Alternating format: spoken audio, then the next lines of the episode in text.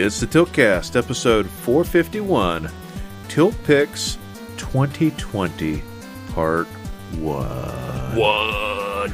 And this week, guys, you know the drill. It's going to be a whole lot of game. We, So many games. we start our game of the year discussion and actually get through most of the games we played this year. Stay tuned. So many games.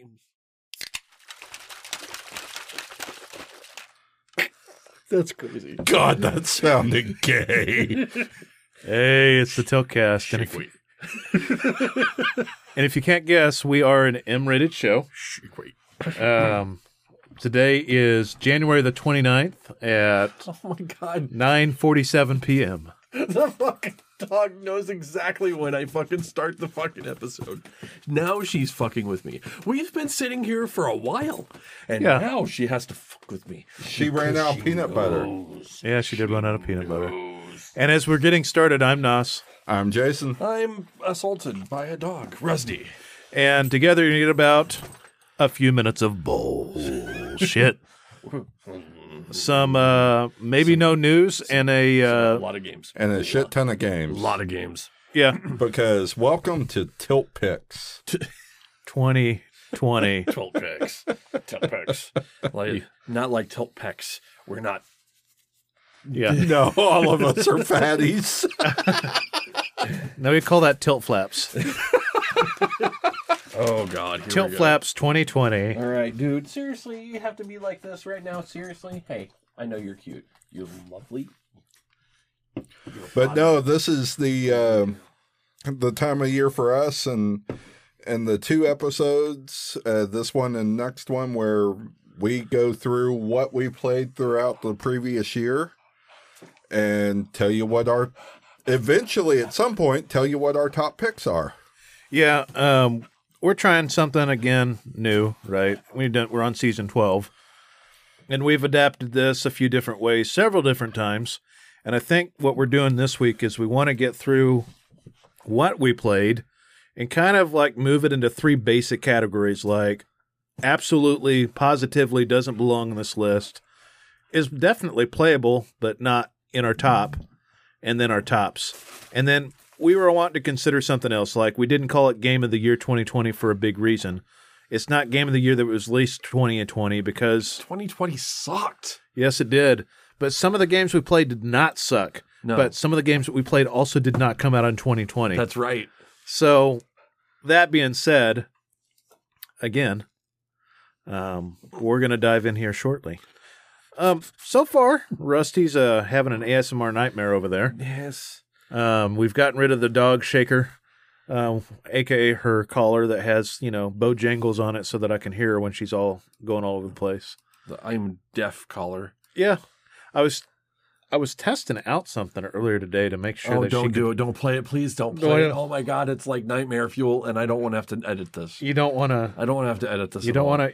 You don't want to hear what a deaf dog can't hear. No, please don't, don't, don't do it. You suck if you do. I'm, I'm- not. Okay, thank you. That fu- that would. I found I found a sign I found a sound file that goes from about 600 hertz all the way up to 20,000 hertz. Yeah, it's also like stupid annoying. It's like the It's a- longest it's- siren ever. It's like an Annoyatron that they just pitch shifted down to like 600 megahertz all the way up Annoy- to you remember Annoyatrons? Yeah, those things you could buy at Think Geek and then you know end up thrown in your fucking like office and it just goes off at random points and it's always just at the edge It's of most people's hearing. It's at about 15,400 hertz. you know this Because- the number. That's not no, that was about that's about where I couldn't hear the that clip. very sus. Anywho, um, Yeah, so I was you know trying to another rate way you can do this low tech, right? what's that? oh god, You find one of those dog toys with a with a sounder that makes a sound when it A squeaker? no, No. the the one that just like it's a it, yeah, it, go- you It- go back and forth and it makes noise. It's a tilt box, right? So whenever tilt it tilt, box. Whenever it tilts, it makes a sound. Tilt box. Well, we had one of the at one point at the That's place what we she's all got. mutually worked at. We found one. Somebody found one of these at their house, They brought it to work. Every Yeah. time you moved it, It made a you noise. you heard a rooster crow. exactly. I remember that. yeah. So Um, eventually, uh, Annoyatron's aside, and and some people getting in trouble for them. Uh, we decided to get revenge on one certain person with this box by opening the back of his chair, taping it inside, and putting enough scotch tape over the top of it that it was barely perceptible to anyone outside of that chair, And, and put the back back on the chair. of course, you know, as you do. It drove him insane for months. He's like, Yeah, it also ended up is in a this?" certain manager's office over and over again. The chair lived. Oh Yeah. my god. Uh, somebody with a The first name chair. that yeah, I I can say her first name. But her name was Yeah. Nicole. Yeah. Oh, I figured. I mean, Yeah. No Yeah. longer works. Great. No longer works there. But um, yeah, That's we too we drove a certain manager nuts with this stupid chair. That's amazing. Wow. that you can think. Uh, This person had enough of a sense of humor that it wasn't like going to get somebody fired or written up or anything like that. But it was one of those things where you would just hear, "God damn it, who put the fucking chair in my office again?" the chicken chair. God damn it. so you you can thank myself and uh, our mutual friend David, his buddy Sean. You can thank us for that. Yeah, thanks, man. Yeah, Um, it lived on for a while, but I do not. I do not reside at that office anymore. Good. I mean, yeah. I reside in this office. Uh, literally, I'm in the chair that I work from Sadness. every day. Sadness. Sadness. That's okay. When I game, I'm gaming in the same chair that I work in. So, Rusty discovered the joy of chaffles finally with his little mini waffle maker. Oh my god, seriously fucking game changer. I did not know exactly what I was missing, but goddamn. They are really fucking filling though, so They be are care- careful of your burger size. stupid. Like no, uh, but hey, What was you- that chaffle burger like? It was it was epic, dude. I don't know why I hadn't fucking like found this shit before. It is a perfect bun. It is awesome. And He's uh, going to start making sausage, egg, and cheese sandwiches again. I already did.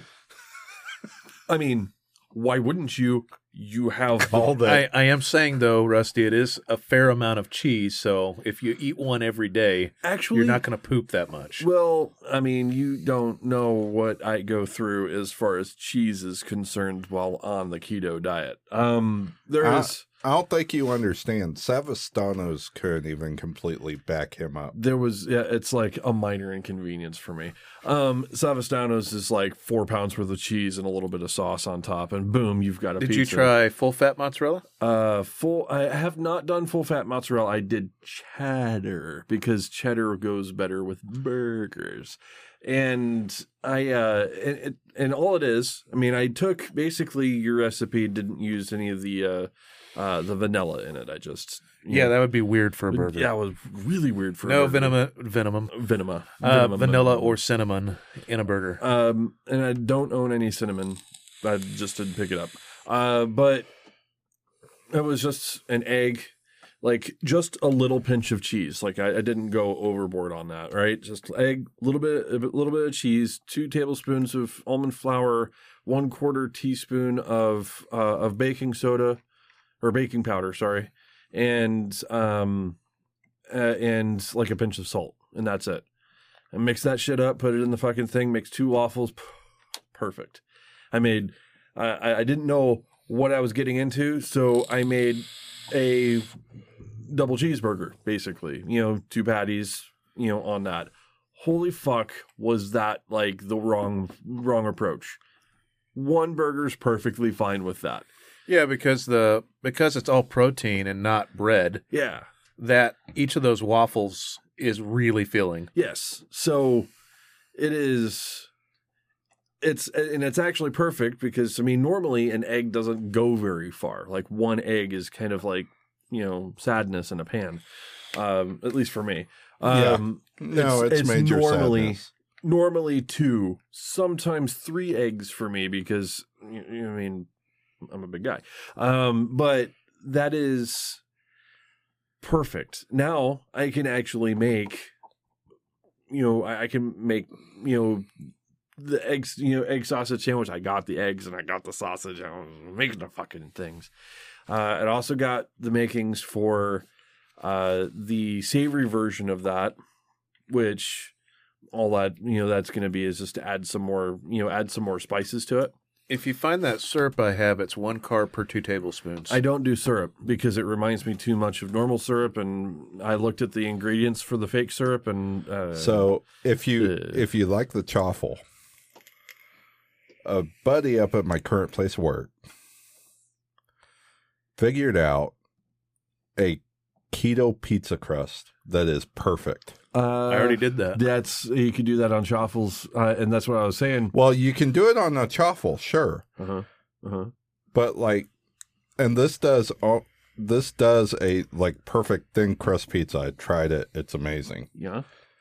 Yeah. Okay, you know the canned chicken, like the canned chunk chicken. Yeah, I don't. Uh, yeah, I've seen this before. You you press it to shred it, right? Yes. They've called it like what fathead. I I think think that's it's what a it, fathead pizza. Yeah. Yeah. All, all you need is four tablespoons of butter melted, some Parmesan, a little bit of mozzarella. Dude, I could make a large pizza, or uh, it turns out to be a medium pizza because chicken shrinks.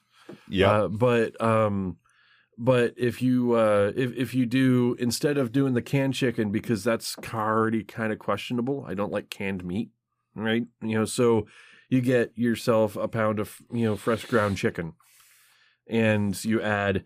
Uh, your Italian spices, some garlic, some uh, you know, uh, some Parmesan cheese, some uh, mozzarella cheese, and an egg white.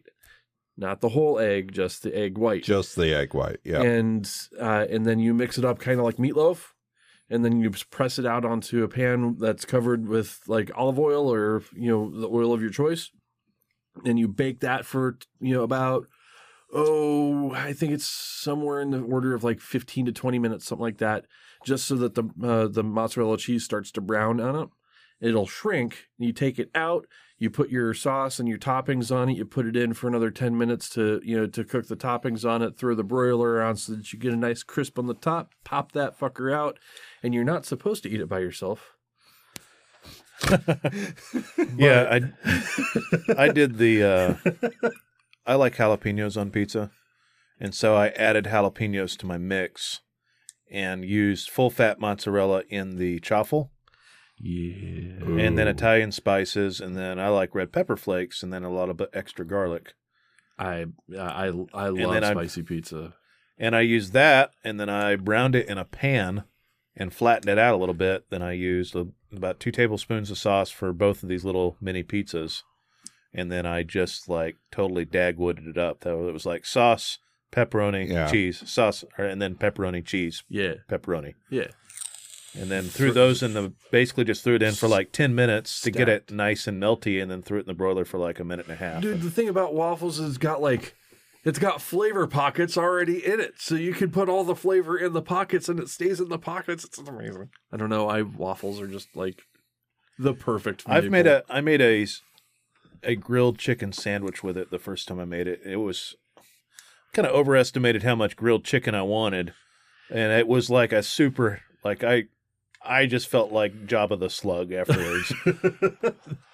it, Yeah. it- it- it's yeah, it's you very can easy. have too much protein in one sitting. it's very easy, but man I would just if you think about it and you go, I'm going to get a single burger out of this and not a full pound of meat on there. So like a quarter pound of meat on a chaffle burger or a third of a pound is about max. It's about uh, I get third pound burgers, so uh, so yeah, doing a a, a double burger was a little bit much, uh, especially because I've been adding like you know lettuce and tomato, and you know I've been you know I've been doctoring it up just to get some extra you know extra veggies in my di- uh, diet, but. Yeah, dude, it was it was pretty freaking like I I sat back, I sat there and I'm like this Hold Why are you jumping on me? You cute fuck.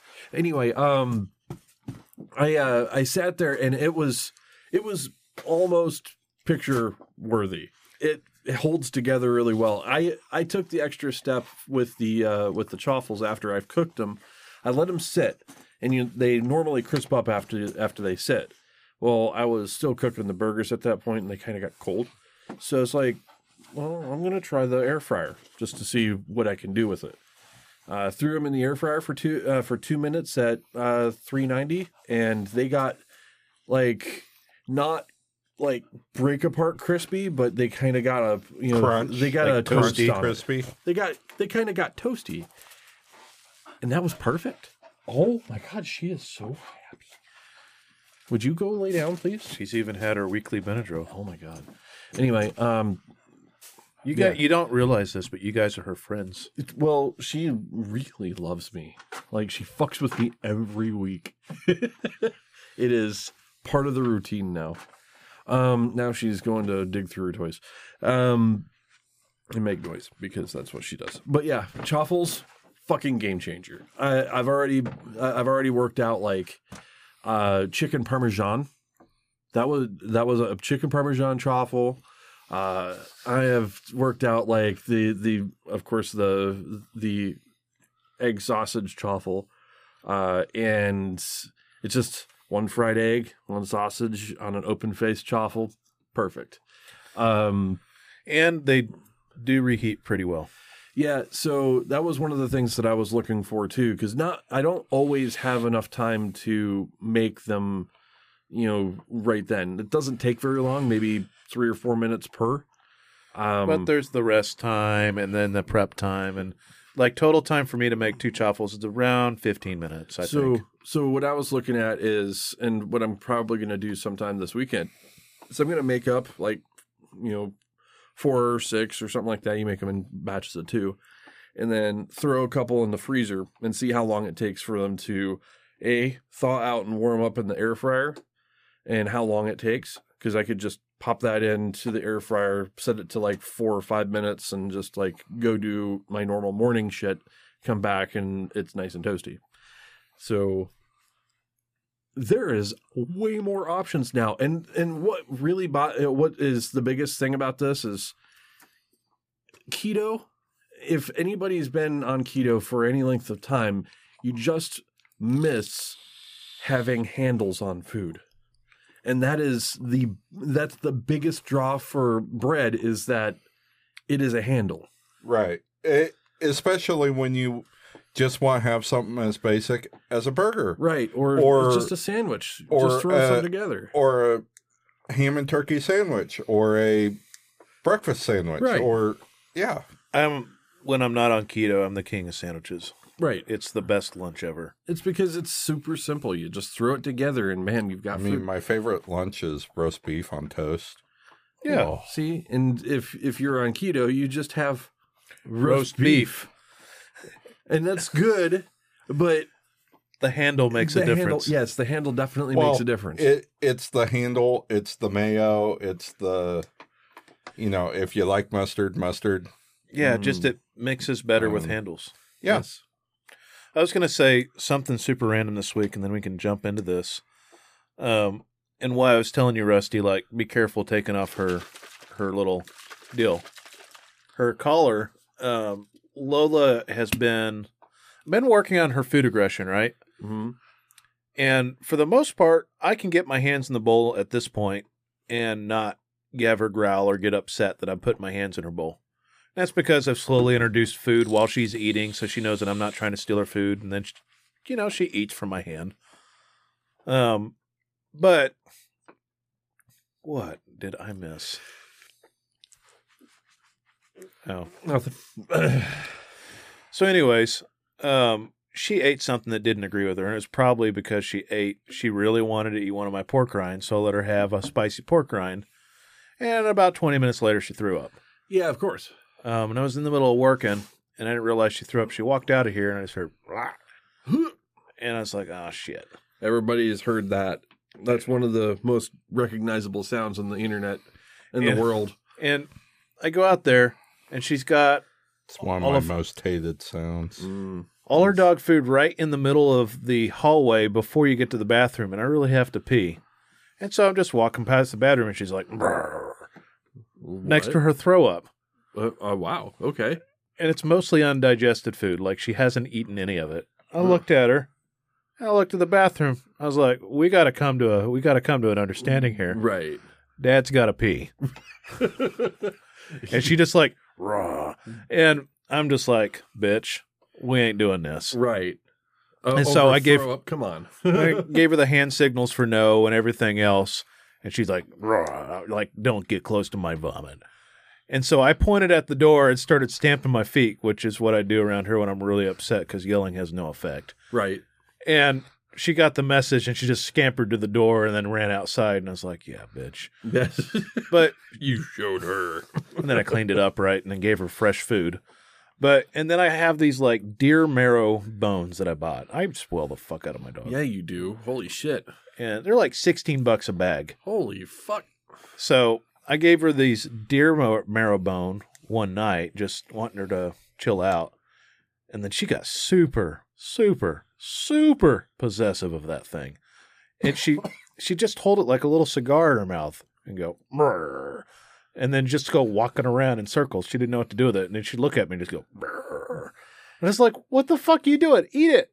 So now we've come up for a sign for eat it, which is you can't see because we're on a podcast. Right. It's like Just I I'd like The flap my hands in the- front of my face and I, I make a sound to, to make me have a happy face. right. It's like nom nom nom nom. Yeah, like and at this point she understands that that's food. oh my god! it's it's Oh my god! What? All I did was like the give sign me the for picture of the dog in a in a high chair, like she's like she's like ten months old, with Daddy just sitting there going, nom nom nom nom nom she is my dog child. nom nom nom nom. So now I've taught her what that means, and then finally she stops being possessive, and then you see her like just wolfing this stupid thing down, like I got to get it out of the way so I don't have to be mad. And then she comes up and she gets really, really, really like apologetic and wants to sit in my lap and lick my face and everything else. But then she like wolfed this bone down. It's not bone bone; it's just all Yeah. like compressed marrow. So it's not like she's getting shards or anything, but yeah, she'll like spend about 20 minutes like tearing it apart. And then she's like, oh, I'm, I'm all happy now. But when I give it to her, she just holds it in her mouth like a fucking cigar forever. And she doesn't know what to do with it because it's too high value, right? She doesn't Yeah. want to get rid of it. She doesn't know where to bury it. So she just like looks at me and just, "Brr." and then I started doing that. And now she'll like munch down the bone and then feel better about herself and stop being so grumpy. Um, I've even taught her. I was trying to like come up with my own hand signals, so you can't see it. But if like I walk with my fingers, she Right. can't see me right now. She's starting to get really excited about going to a walk. oh okay. So You It's been coming- nice. You were coming up with a whole nother language for your dog, which is it's uh honestly it's so that I uh been reading a lot. If I can give her more discipline, she's gonna mind me better. She's gonna get better about me being gone and stuff like that. So right. all these little things I'm teaching her stimulate her, right? That she's learning something new and then she's getting praise for it, which also means that she chills out more. So Right. It's She- just she she understands like where I'm at as far as like you know but I don't have the same gestures you do. And that's and if you come up with something that's like a, a gesture that that I'm we're very supposed cons- to I'm know, very consistent with them. yeah, you're supposed to let us know what those uh, those gestures are as well so that, I, that so that we can actually use the same commands. When she's jumping up on me, it's either because she she genuinely likes to see me every week, uh, and she knows that she can fuck with me, uh, and that I and she gets a reaction out of me when when it happens. Uh, but for the most part, I just keep her at arm's length, and she finally like calms down and just goes and finds a toy. well, Um, can we can talk about it off show, but yeah, there's some. I'm super consistent with my gestures. Yeah. As Yeah. long as you have a language that you can speak with your dog, I mean, that is always a uh, that that's gonna be a, a thing that you have to fucking you have to come up with, especially with a deaf dog. Um, So Yep. rounding this out, Jason, Swedish. have you fish gotten your again? Swedish fish? I have my Swedish fish, so we'll get into this. Oh my god, he is like fucking Wait, wait, eighty wait, years wait. old. okay, we don't need that. There's the sound effects. Don't All right. explode it all over your chest. Ye- I lost sauce today. Yeah, you did. I made meat sauce just before the show because I pre-make that stuff, and I was in a hurry to get here. And these guys and Justin was basically like, you know, saying if you can get here before a certain time, you have a half a rack of ribs waiting for you, but only if you get here on time. And I'm like, are you? Are you? I figured if I if I said it early enough and you saw the ding, you'd be like, I might want some ribs. But I was in the middle of making the sauce at that moment, so I was like, "Fuck me." Uh, so I'm um I'm running around trying to get the fuck out the door because you know, uh, food motivation is how you get a fat man to work. Uh, and I ended up dropping sauce on the fucking floor that was just recently fucking cleaned, and I'm like, "Fuck!" You know, I turned it. Uh, I was fine until that happened, and then everything went wrong from that point until I walked through the fucking door to the point where the first thing I said to Jason was, "I'm going to beat a motherfucker with another motherfucker." Um, and I mean, it probably didn't help that after As that as point we got a were reaction- endlessly trolling you yeah, fuck you. You suck. Anyway, on Messenger. yeah, Like I was literally telling him, "I'm sitting here eating your ribs you and I one was at a time." I was ready to turn around. This, you don't fucking like. You don't pull the fucking stick away. Ah, you could have been faster than that. Uh, fucking- I'd have fucking like turned the fuck around. I'd have, I'd have gone home and fucking played Dyson Sphere program. Fuck you guys. Um, So, speaking of things we played, let's get into our games. Yeah, so And this is going to be a an episode. yeah, so this will be one heck of an episode. Indeed. So, in no particular order, I'm just going to start bringing up stuff and we'll just talk about. It almost was in Playing some it. form of order here Well, I mean, it's alphabetical, but because it's in a Excel sheet. uh, because Yeah. everything he does is in Excel. I mean, when you're comfortable with it, you I mean, use it's it, right? the world I live in. Um, It's the world I live in too, just live not to in- your effect. I live in chat. so, so a Plague Tale. I know I didn't play it. I have not played that fucking. Do you know what it is? Rats. I Yeah. do just from Game Pass, and Basically, I- I take I take that back. I played through the introduction part of it, and I really didn't get any further than that. So we're just going to lay this out that there will be spoilers here, and I'm if you don't want to hear spoilers and you hear the title, just hit the 15 second skip until we're to the next game. it's gonna be about a, a minor spoiler, if that. Um, good game. Yeah. It's a Leading almost your, an adventure game. leading your brother through waves and You're, waves of you're rats. le- yeah, you're leading your brother who's terminally ill that has like a supernatural connection with rats. And essentially what ends up happening with well, here's what we can talk more about it if it makes it on the list. Should it be a top game? It's a really good looking game. It's not a bad game. I had a lot of fun with it. It's a short enough list or a short enough game that you can get through it in a couple of sessions. But it's not one of the best games. Worth playing. So if if we're gonna say like I don't know how to categorize this, it's in the mid. It's in a good mid tier. Okay. Here, I can even rate it. I can give that game. Uh, if it was on Metacritic, it, I'd have given it a seventy-five, Just stick with our normal one through five. three and a half, Three and a All right. three point seven five. Yeah, Okay. Okay. move on. Yes. I had to catch myself. God. So, Age of Wonders, Planetfall. Um, it's XCOM meets um Civilization. Okay. It's really cool.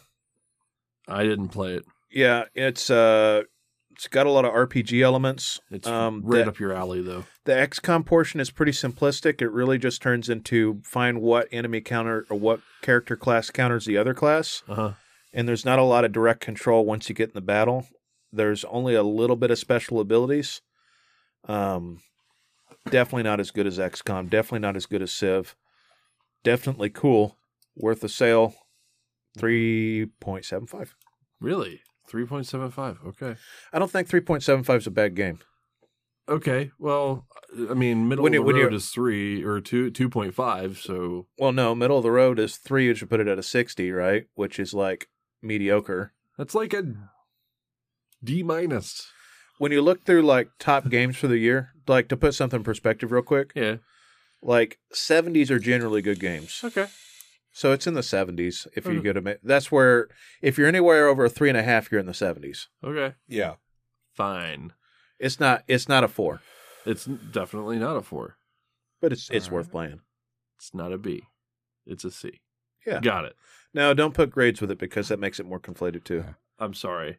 It's not a 4.0. Because I mean, Let Let's It's- go by bra size. no, let's it's, it's not a double D. it just I don't I'm not going to spend very long on it, but like in American education, right, if it's not an A, it's not worth shit for some people, right? If it's not a B, it's not worth shit to some people. Uh, but in the way of game reviews, the majority of stuff that's worth playing falls somewhere in the 70s and then the, the greats get into the 80s and almost nothing gets into the 90s when you look at Metacritic. well, Almost nothing gets in the 90s. well, Witcher was barely in the 90s. well, Half-Life was barely in the 90s. things are XCOM 2 was in the 80s. things tend to be in the 90s when they're like Pull it up. stupid fucking good though. I Okay. mean, Yeah, but like games of a generation fall in the 90s. Games of the year can fall, oftentimes fall in the 80s. yeah, that's fine. And I'm- that's- you don't so- have to justify. it. You're You fucking don't fighting have to for it. justify it. You're fighting So- for it. I haven't I'm- played it. no, I I'm just- tell you. No, no, I'm I'm not even fighting for that. I'm just saying that unrealistic expectations when you say, yeah, it must be in the 80s to make it on the list. I, Yeah. I, it, it could make it on the list if most people think it's fucking dog shit. And th- th- yeah, I mean, I mean, should Yeah. should we? well, I mean that's just a To to get our rating system out of the way too, right? Yeah. So we just do everything on a 5-point scale, right? Yep. And one that's is like fucking trash. Never pick it up. we almost don't have that many ones. we never. I don't think we've ever actually. We've gotten close to a one, but No. we've never actually done a one. We gave one game a one. What was that? Oh fuck! Yeah, if you have to really think I about let's it, it go doesn't back make- Let's- a couple years. Let's just move on. That- we've got that's like how often it's happened. But we've got anyway, like 40 it's been games a left to long- go. Everybody else loved it. We hated it. Yeah. Um, Undertale. Undertale. that was it. Yep. There you go. As soon as you said everybody else loved it and some of us hated it, I was like, that fucking game. I couldn't play. So AC Valhalla. Assassin's Creed. Am I the only one that's played it? Uh, C. yes. I I- haven't. I'm only. I'm only one fifth through the game. I I can only t- take one Ubisoft game at a time, and they seem to have put out like a shotgun smattering of Ubisoft games right near the end of that year. It's. I think eventually it's going to be really good. I'm not in the headspace currently to play it or finish it. Um, I heard it takes anywhere from 80 to 100 hours, so I just move on. But you can drink mead But in contests. so, for example, what have you thought of the concepts so far? Not fair to Within the rate it on this list. He, he's he's like, well, No, it's it's have- we're we're gonna thought- come we're gonna come to a couple of games where I'm also in the same category. It's just I can't put it in a category. what was cool about it though? What was what was the thing that you saw? You know that saw that. That you go to Valhalla. Okay, I mean that.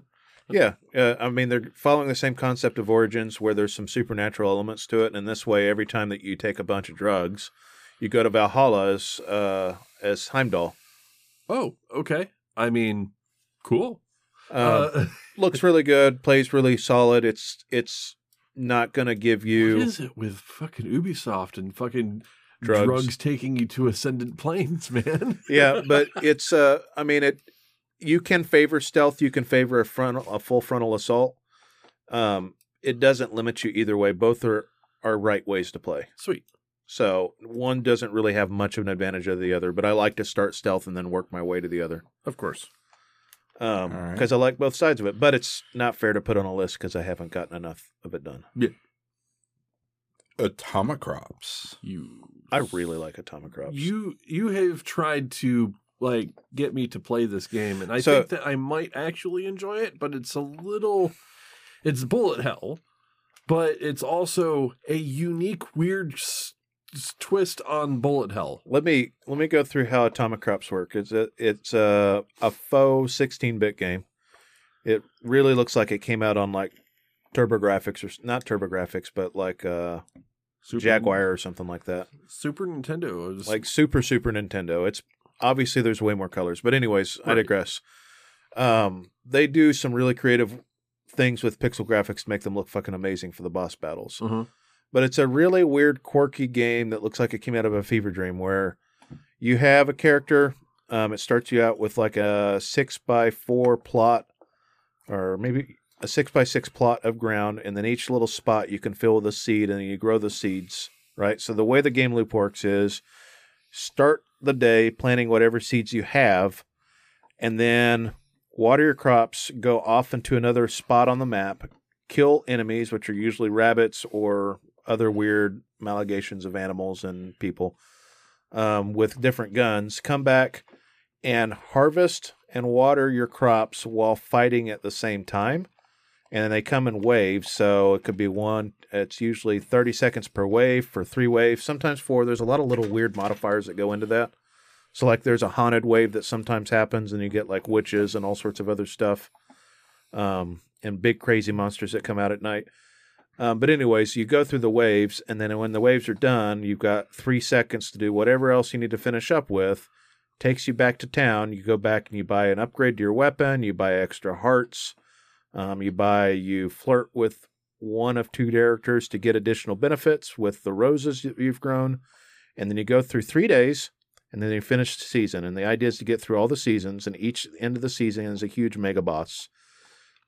And it's not the same boss every season. There's a variety that can spawn for each season. Um, so it initially started off with a single boss. You always got like this weird slug creature the first time. Now you get the slug or the earthworm. Um, then you get another variant of creature. So it's like a spaceship or this weird tractor thing. Um, there's a uh, weird bunny on. I can't remember everything about the bunny because I don't get to him very often. Um, but I haven't played a lot until recently again.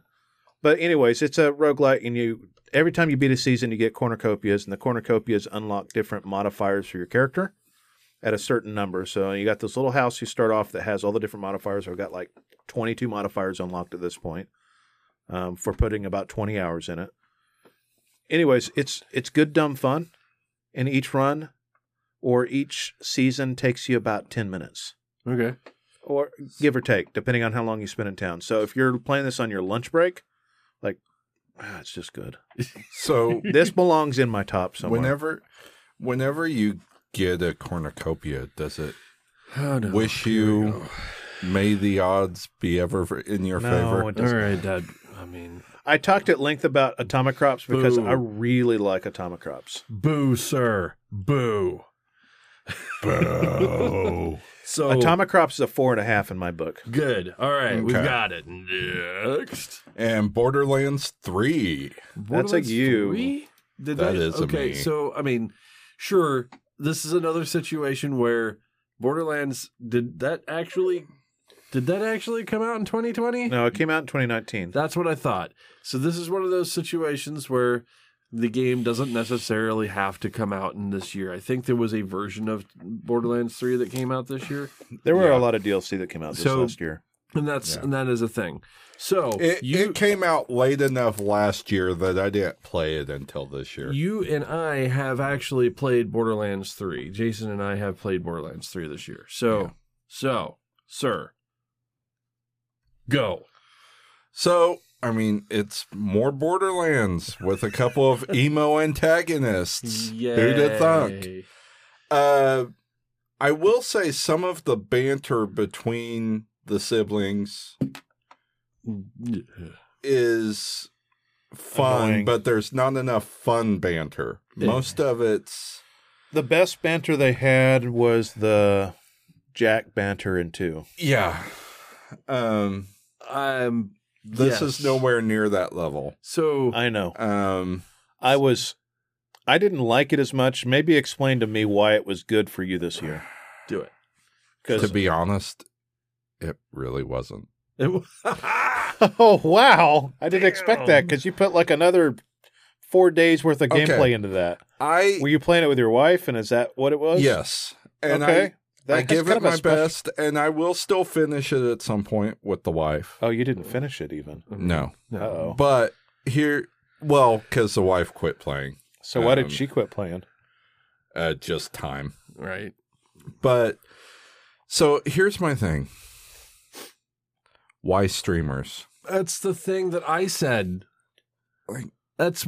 I mean, why do they need to be streamers? So it it was too on the nose with the culture. I think is what it you know what it was. See, handsome Jack was kind of just a, a dickhole, Yeah, and and the fact that he was just unabashedly a fucking dickhole.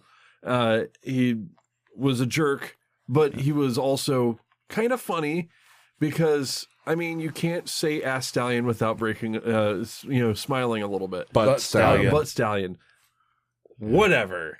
And the uh, the the fact that you guys both said it at the same time, though. Um, the that was uh, a concept from a whole episode a million years ago. Right. But, Yeah. But the thing is, with with those two, you know, those two being the boss, kind of, and I.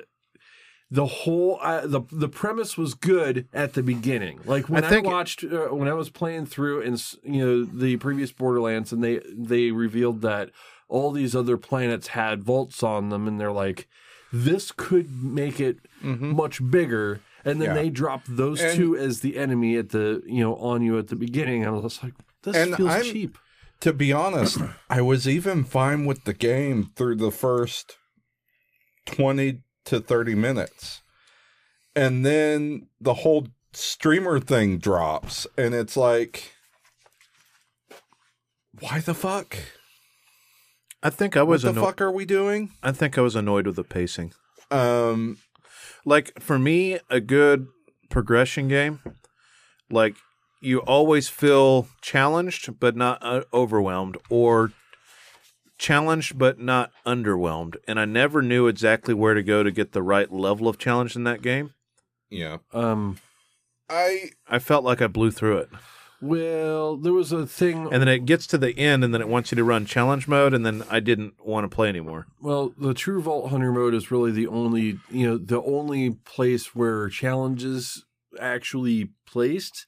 Well, I was I was challenged for the wrong reasons. Like I'd sometimes get a gun that was so underwhelming that looked cool and had cool effects, but did dick yeah. right I- or shot weird or did something where I wasn't hitting targets and like it just the billions of guns thing didn't play out. there that's the thing there's the there's the other part i didn't like the struggle for a gun like the previous two or borderlands 1 and 2 you never really struggled to find a gun that would keep up with you now that said you did find those truly epic guns that you held on way too long because they were just that epic um, but you never struggled to find a gun up to your level that that really worked that settled in with you.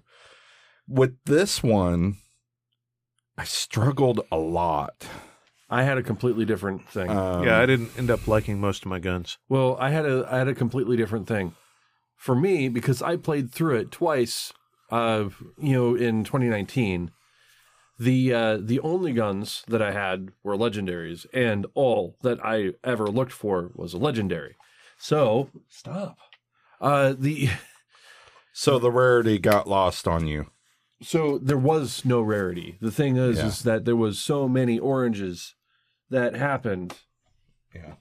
That hasn't happened to me, but maybe because I've primarily been playing it co-op. Um, Um, that's probably where that's probably where my experience was sitting. But also, the third thing about Borderlands Three for me was the fact that normally it's not necessarily your primary antagonist that gives you a lot of the fun for the game. it's all the secondary characters like Tiny Tina. Yeah. Uh, like some of the playoff of Hammerlock or some of the playoff Mordecai or some of the you know some of the other characters just didn't didn't land and there were a lot of characters in this one that just did not land. At least at I all. didn't have to play claptrap this time. Uh, I think like like Jacobs and um The- uh what's his face the ex bandit oh yeah yeah. That Uh, you find on that first planet. It I don't know. A lot of it just fell flat for me. It's just it's not Borderlands one or two. I think in the order of good Borderlands, it goes two, one, three, yeah. and then whatever that other one was. the pre-sequel Nah, the pre-sequel is shit. Um, yeah. So, Borderlands Three. What's your So- uh, what, What's your take on it? I What's your What's your score? it's a 2 Two. Damn, Damn. I'd give it a three at least. I think I gave it. a I mean I would I could give it a 3 on if I give a little bit more credit to the gunplay the the thing is, but the thing is outside of the gunplay it's and not, the sheer looting it's through the, the, char- game the characters are no- annoying. right. So it's it- not fundamentally bad. It's just a bad implementation of good ideas. exactly Okay. It's Boom. disjointed. Boom. Done. Easy. it's horribly disjointed I give um it a three. there there's a lot that just falls off with It's a solid C. um so we will move on to children of morta you know, I like that game. that game is actually fucking pretty damn good. Um, I think for- I've sunk forty hours in Children of Morta. Um, I don't know if I spent that much time. I did actually get through the majority of the game. If I, I don't remember if I actually beat it. I think I got right up to the last boss. Yeah, but it has a procedural way of telling the story, and it's got a central story unlocked by different events that you do, Yeah, and it's got excellent narration. yeah. Um, the narration is done really well, and it's Bastion level. yeah, just yeah, I read about it. It's like a, it's like a storybook, right? Yeah. About the darkness creeping across the land, and then it's the children of Morta. It's like the the family of Morta. It's all about their story and them kind of turning into a family of heroes. And it's kind of done in this weird. Again, it's another pixel art game, but it's just really well imp- good implementation of pixel art. Yeah. And the game gameplay is really fucking snappy, and every character feels pretty unique in how you play them. Like at first, the you know the little girl that's basically a flame mage is really not.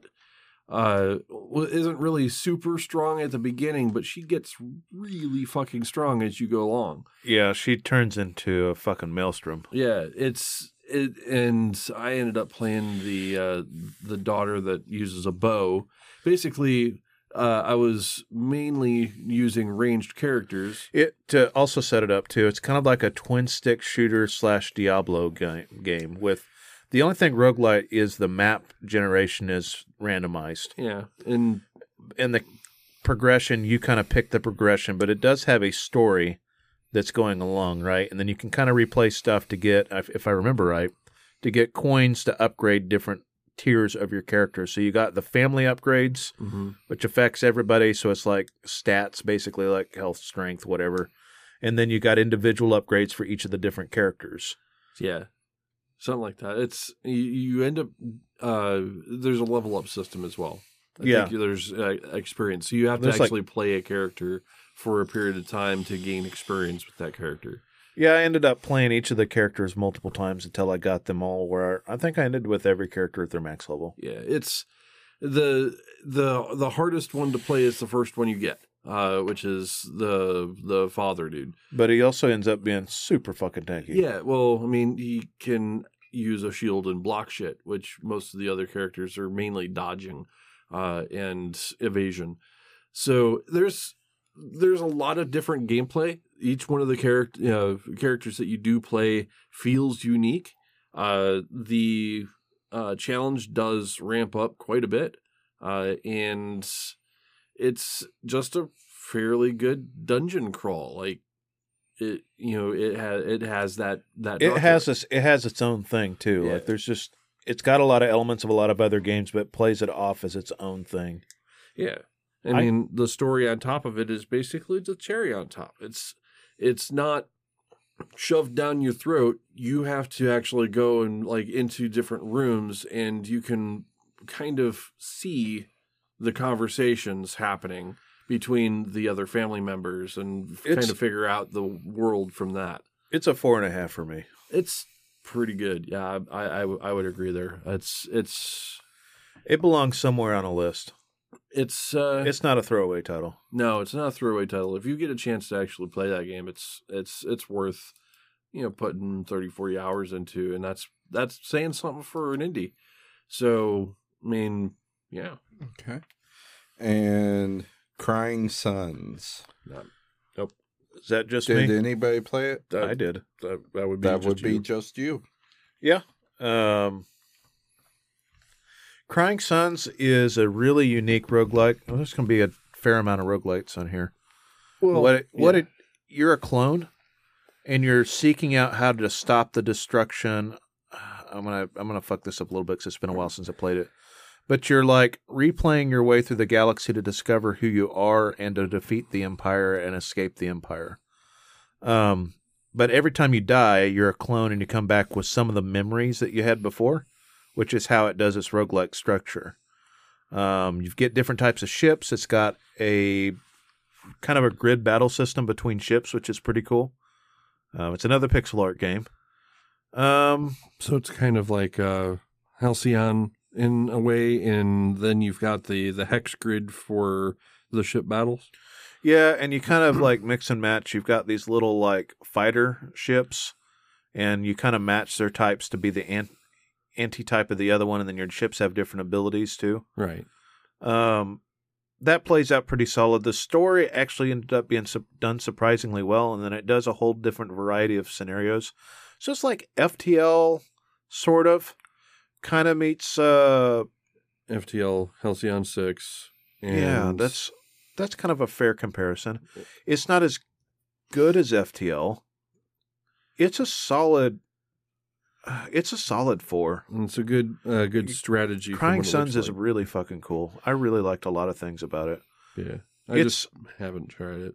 I'll have to weigh it versus the other, but it's uh, it's something you should play. I think I got it. It was one of those games that came out on uh, on Epic, isn't it? Uh, yeah, it came out on Epic, and then it's on. I think it's been on Game Pass for PC. Okay. Um, Children of Morta's been on Game Pass for PC, and I think it also came out on Epic too. So where are you putting Crying Suns? Keep it. It was about four. Yeah, four. Okay. Boop-a-doop, cool. boop-a-doop, boop, boop. Yeah, next week we'll get into how we hash it out between what stay stays and what doesn't Yep, can't stay. right. All right. And on to a big one. Cyberpunk 2077. Oh man, I, I'm going to start on this. I don't care how much shit the consoles are giving it. That game is worth all of it. uh, okay. All the good things. Okay. None of the bad things. all three of us finished it at about sixty plus hours, right? Yes. Yes. We all. I think I got about sixty-one hours. Rusty got like eighty hours out of it. The- Jason, you got like sixty hours. 67 hours. So, I mean, this. I have minor. Here's let's address the elephant in the room. Okay. Um, I've listened to a lot of other game sites talk about this, and I've listened to a lot more than one podcast on this. And I think everybody wants to take the safe route that the internet hated it for how it played on PlayStation 4. They hated it for greedy investors seeing something that sold a gazillion dollars, wanted to get a little bit of extra dough out of it, and so they're starting to sue them, right? And they're looking at it as this big colossal failure for CD Projekt Red It's not. and it's not. I mean, I was think I was talking to you, Rusty, or I was talking to TJ on the internet, and I was like, so Skyrim had a lot of bugs that, and it was a game of the generation, wasn't it? Right. I don't know for sure if Cyberpunk will be a game of the generation. I think just because of the content and it being a linear story, but I think it was pretty fucking solid, and I liked a lot about it. There, the one things there, there's there's one thing that I can say that is fairly. Most people have said this. I mean, from what I've heard, it's just it was just overhyped. That was, I mean, and that and it's And then it got No Man's Sky. Well, it it hasn't quite got No Man's Sky. See, No Man's Sky uh, implies that there's this redemption arc to it.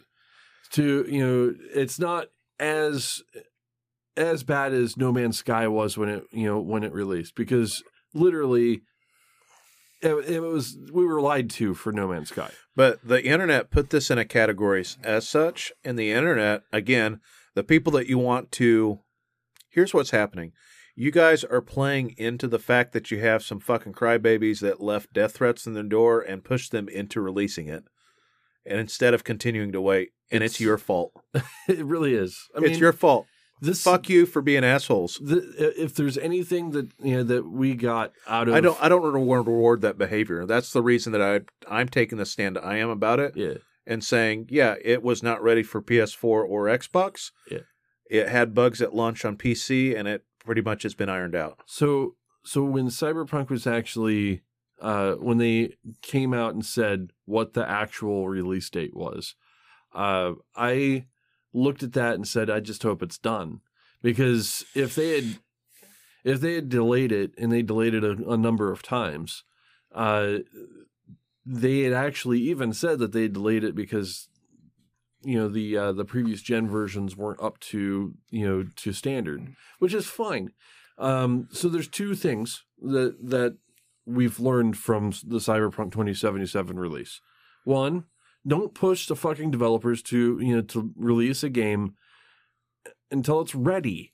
I mean, if you don't have a if the game's not ready, it's just gonna you know it's just gonna flop and people are gonna Yeah. bitch about it because it's not working And- properly. and And, you're all- obviously they needed more time. But And- it's funny when you hear the, the and your uh, alternative to that is if you can't if if you're not going to be able to get working right on all the console or on all the platforms all at once do not be afraid to delay a port to previous generation or whatever Well, and just release your game on PC and give the consoles a release date later. That's not gonna have, that's not gonna work for them. That's the thing is then you're alienating a completely you know a larger set of and probably the largest set of uh, of players because most people are playing on consoles and an overwhelming majority of people were playing it on previous. but it also holds the record for most concurrent players on Steam at this point.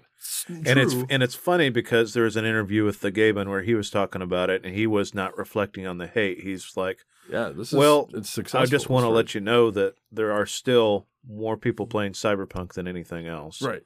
So the the it's just I don't want to cave into the internet hate because it rewards what they did. Right, and th- that's the other the the other. and that's where is- I've been frustrated with a lot of reviewers lately. So if the if the plan if the plan was to release a game for previous gen, next gen, and PC all at once, just like should actually happen. I'm not I don't agree with you that you should hold it back. It should all be released all at the same time on all platforms and at you know at an acceptable level. Sure, you're not going to get all of the pretties on all of, you know on the last gen stuff, but then again, if you have a shit computer, you're going to have to turn that shit down too. The problem was is that even at the lowest settings on PC, it ran better than PlayStation 4 did.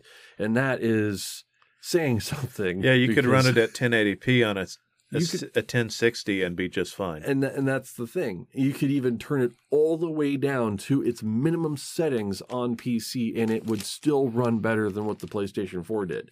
So when I had better. your 1070 in my machine, yeah, we were running it on medium and high settings. if I went to if I went to low settings on everything, I got 90 frames a second. so Okay. So on a 1070. Yeah. so that all all of that aside, what we're looking at from from this is not the internet hate, not the PlayStation 4 because we all played it on PC. Uh, we didn't play it on any of the previous gen console systems. So the way that I'm going to rate this is based off of my experience with the game on PC running medium to high settings because I did have a video card change in the middle of that. Uh, Um, Absolutely. Same here. so so I got my look- new card two days after I started playing it. So looking at the game, was it fun? Did you have fun playing? Absolutely. Okay. Yeah, I had a blast playing it. I think I will replay it after they do a Game of the Year edition. But the only thing holding Cyberpunk back, I think, for me, is it's kind of like a one playthrough game. You can play it with different builds and play those levels differently, but the story's not really that dynamic.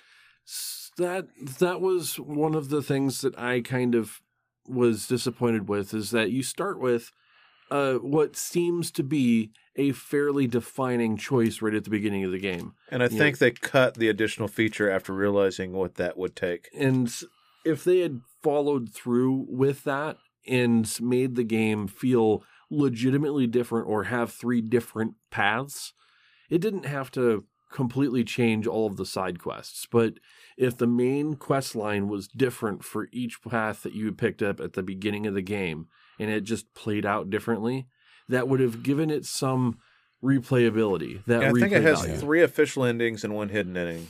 Right, and what I wanted to what I wanted from uh, from the game is what, if I started as a street kid, I didn't want the first forty five minutes to be the only thing that was unique about it. You know, like I didn't want the prologue to be only unique, and that's what it is. Is that if you pick Corpo, Street Kid, or Nomad, your first forty five minutes of the game is unique, and then the rest of the game is the same. Yeah, aside from some minor character interactions, Right. yeah. you know so uh so that was a disappointment what and and the only reason why it's a disappointment was because i had that in my head and mind you i was not following the hype cycle for this game but this is what i thought i was going to be getting I I think that there should have been a little bit more variety in the way you tackled the melee. I never found, and it could have been my build. I never found the mantis blades to be all that great, and I wanted them to be cool. know But I had so much fucking money, like I could experiment with anything that I wanted. I was like, mantis blades, no. I got the fucking Hulk fists, and that was what I stuck with. yeah i i, I did the same and i didn't actually play any type of melee character or i mean the game The cyber psychos are perfect for a melee character, so I had melee in my build, right and non-lethal was the way to go for the cyber psychos. Oh, I stealth the whole game. Well, I mean, I I did a lot of stealth, but I And you guys saw me; I went pure shotgun punching. right, and I said that I was going to play the game after they had done some uh, some tweaks to it and some changes and and patched some things because there was bugs. I will admit there was lots of oh, bugs. Oh yeah, my first few days I had thirty crashes. Yeah. Yeah. and I had to dick with it to get it to unlock all my cores. And where the- I I seemed to have very little issue with bugs. The main bug I ran into was a common texture bug where you getting on a motorcycle if you have your view set up to third person outside of the vehicle, you stand up naked. you your your clothes disappear for a second or two when you get on the motorcycle Yes. and, and then they reappear as you're driving yeah, I mean, down I, the road. the, that first day my dick was hanging out of my pants like half the time. Right. It's like um okay, But I will say, I can agree with you on all your points. Though I would say that for me doesn't necessarily impact my rating as far as what the game was. I want it on my list. Well, what the game was, what the game was, was a fair, fairly tight linear, um, uh, traditional transhumanist type story. it's right. it's a it's a Um, bigger Deus Ex. it- yeah, really, It's a less That's gold it is. Deus Ex. Right, it's a less. Um, it's, it's got less orange in it. The uh, Way more neon. um, the gameplay itself is really solid, I mean, yeah. especially when it comes to stealth and the gunplay. Um, I'm with Justin. Justin on the melee, but then again, I didn't really give melee much of a try, so I'm not gonna let that influence my decision. I played a lot of melee. Um, I basically then- used a studded baseball bat through half the game. I mean, you could get a. Yeah, I never got the dildo. yeah, you could get a dildo Uh, that you could fight with. and then of course the environment's just great. so the the only the only real minor gripe I have that will impact where I put it on my list a little bit, uh, maybe or maybe not, is there was a point in the game in playing through it where I hit my Keanu threshold. Yeah, but that's. I mean, and, He's and got a lot of attitude. And at that point, I had enough of Johnny Silverhand. yeah, like, I did hit that point. yeah. He Um, he he kind of does get kind of oppressive after a while, but um, the way that I look at it is, if There's some really good stories in that game. That initial heist is really good. The end mission is really good. Yeah, some of the the- stuff in between yeah, was really good Shoot, storytelling. There, there are even some of the side quests that are just gold. Yeah. yeah, the the whole serial killer side quest thing was really impactful. yeah, Um, Uh, I thought the stories were told a lot better. And again, I think there's a whole world at this point that to kowtow to that popular atten- uh, opinion wants to see everything through shit colored glasses because there's a hundred thousand people on the internet that are assholes that didn't get what they wanted. I did. I, I had a lot of fun playing this game. I eh, I mean, there's points where, sure, I mean, if you take, it, it is a hell of a screenshot game. Like, there's a lot of like points where you could take a screenshot and it's like, you know, it's beautiful. I mean, I took screenshots, uh, you know, plenty of screenshots because we were playing around with RTX because we were looking to see what the reflections did and whatnot. Uh, and this the there was a screenshot of me just on a random street, uh, and turning RTX on and off. You could see like the billboards reflecting off of glass and things like that. It was beautiful looking when it when you have RTX on. And It is kind of a modern day crisis. If I had to get 60 FPS, I have to run DLSS and 1440 right, on a 3080 right, overclocked. right. That's pretty insane. it's it is i mean it pushes the the the limit of uh you, and you can get I have a push- unicorn card, and you have a unicorn card, right and I still can't run it 4K 60 with And- um, Ultra. right and i and i had to actually put dlss I've- on to make you know make it The work, The only but- way to get that I found out is the SLI 23090s. yeah and that's not And who has that kind of money? nobody nobody well, does not a lot of people. um not unless we got into GameStop. GameStop. well that's another thing um Wish but- we could talk about it today. We don't have time. right Everybody's seen it. The um the the brass tacks though. Cyberpunk is not the shit game that you see on the internet. Most people that are hating and the vocal minorities that are you know that are, are vocal minorities on the internet. Those are the people who were overhyped for a game uh, that didn't you know that were disappointed by what they got, or the people who simply couldn't play the game but still really want to and Yeah. that was and and that's the level of disappointment that you get is the people who have only a PS4 they don't have a gaming PC they don't have the PS5 because that's impossible to get to um so they just want to play the game and because of that they're disappointed and they're going to be vocal about it Yeah, I have a Yeah. pretty close friend of mine who just day after day was complaining he couldn't get a refund. And I'm talking about a 45 year old man who's a gamer who just was so fucking disappointed that he couldn't get it to run without crashing or being absolute shit. Yeah. I mean, if once you get the game to run, the game is a good game. it does have its shortfalls. Like it's fairly it's very linear and there's barely any replay value at the at the moment.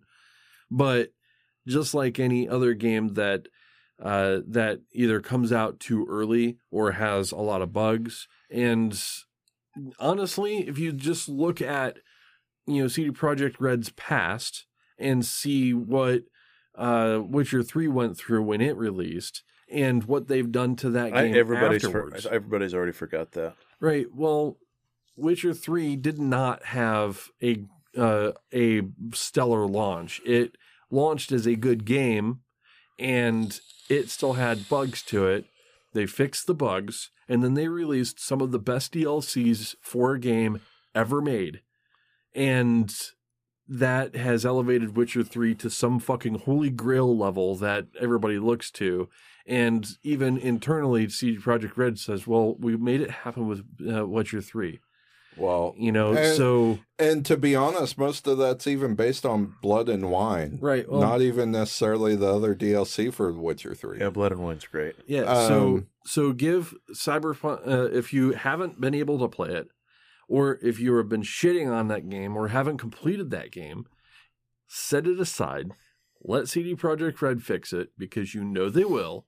They kind of have to at this point. Yeah, they got a safe face. Uh, and you know, and pick it up later on 2021 and you know by that time they'll have some you know they'll probably have some DLCs because they did put out a uh, a roadmap for uh, for the game and that's kind of one of the goals let them you know let them fix it it's only been a month you Yeah. know it really has only been a month and let them get it you know you know let them fix that shit play it Yep. again For me, it's a solid 4.5.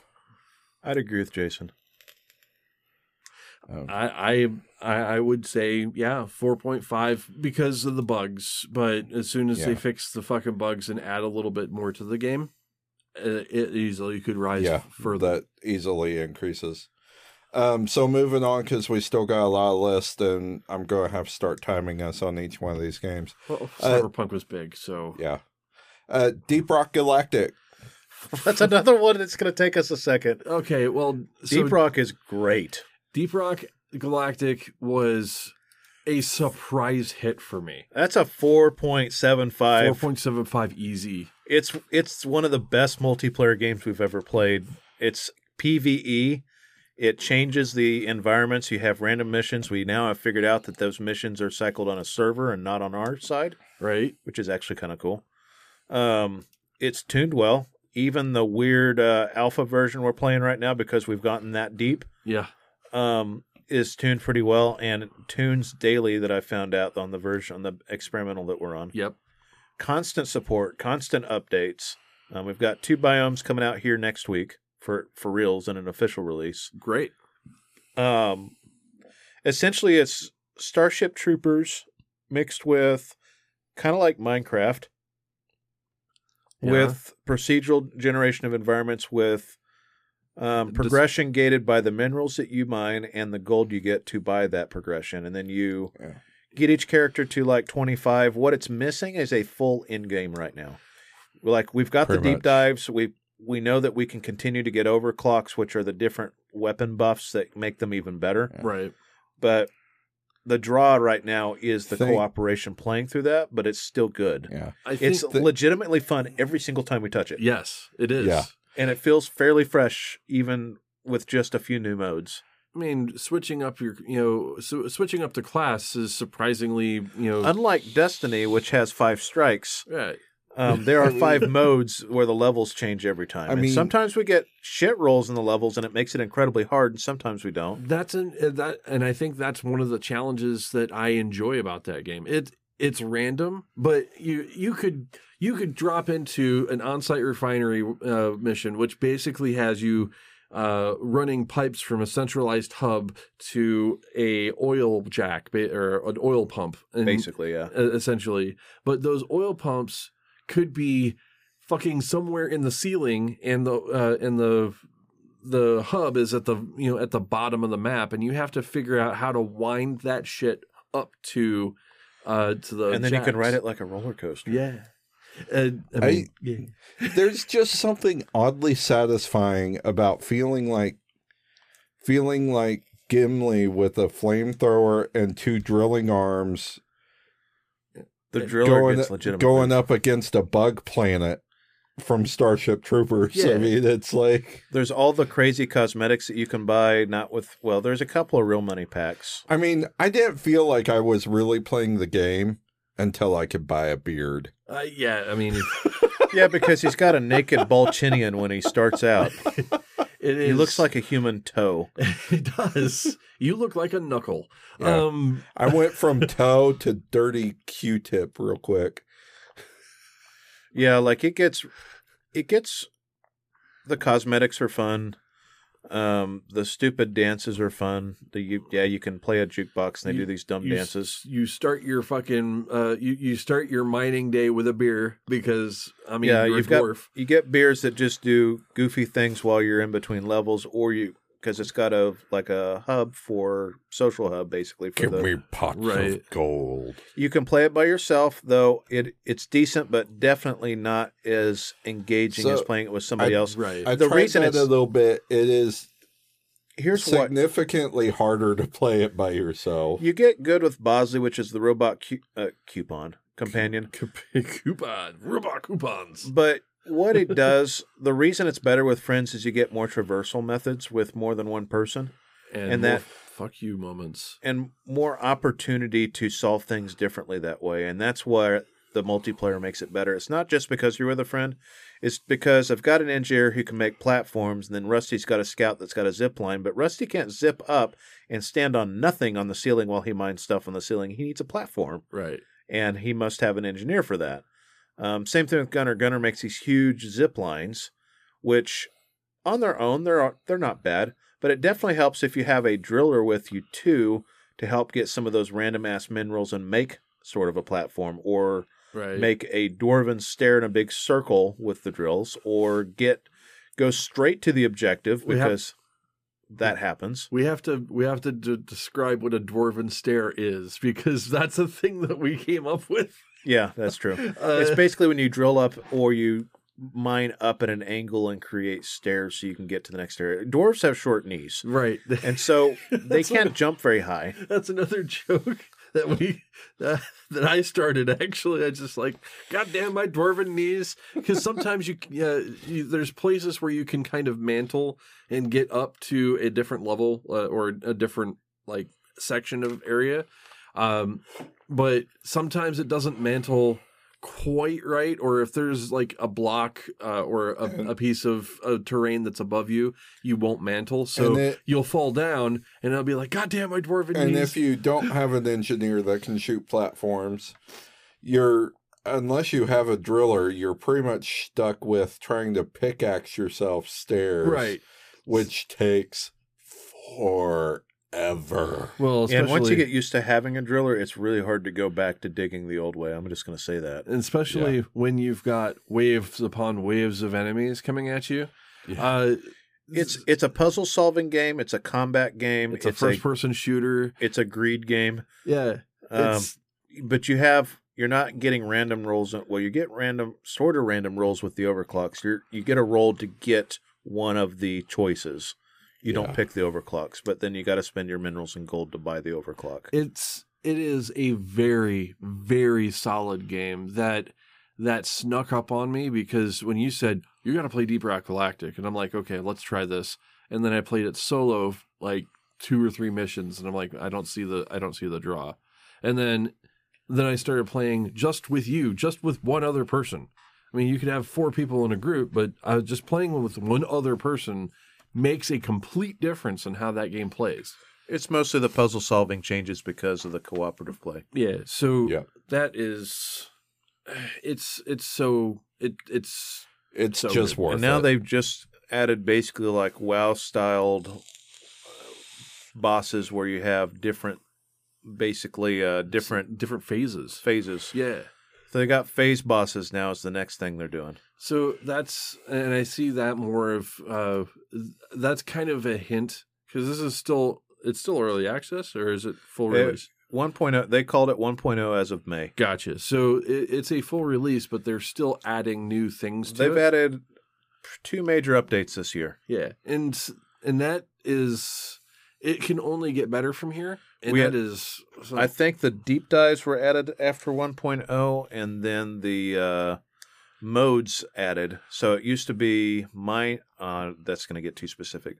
But basically, the pipes mode was a new addition, right. and the drill dozer was another addition. Okay, if so, this so hear me out. If they add a third weapon to each dwarf, that would make things like you would have a number of different builds actually just spawn from that. Right now, each dwarf has two primary weapon, two primary weapon options, and two secondary weapon options. They need to add a third, another tool for traversal.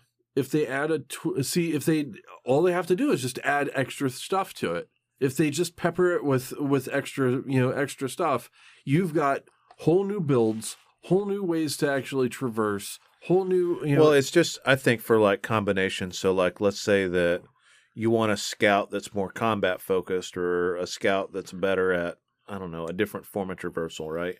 Like then you're not then you don't pair with an engineer as well, right? Like maybe you pair bitter with the drill the driller or something, you know. Right. Yeah, some you know, something along those lines. As long as as long as they continue to innovate on this idea, it's gonna just continue to get better. It's just it's a game that's always in progress but always solid. Oh yeah. Yep. Yeah. Let's Uh, move on. Uh, What's your what's your So- ratings? Oh, four seven five. Easy. Yeah. Easy. I mean Yeah. that that is surprisingly good. Yeah. Um, so moving on. Game both of you played. Doom Eternal. I just wasn't in the right headspace for it. and I didn't finish it. I've watched and listened to the majority of the music, um, but I haven't played enough of it for me to give it a rating. so Doom Eternal for me was um It's on Game Pass, it's well, it's it's on Game Pass. PC Game Pass. Too. It is it is very very well optimized on PC. Uh, exceptionally well uh, optimized. the the biggest draw for uh, for Doom is the fact that it's Doom.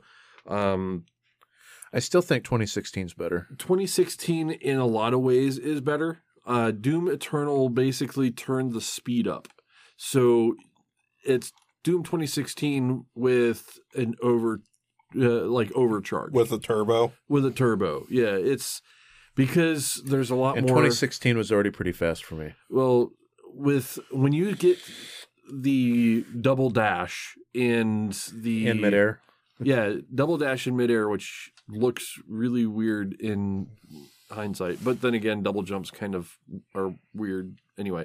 Um, you get the you know the double dash, and then you have the chain hook for the shotgun, which basically a lot adds a lot of traversal for the Doom guy, right?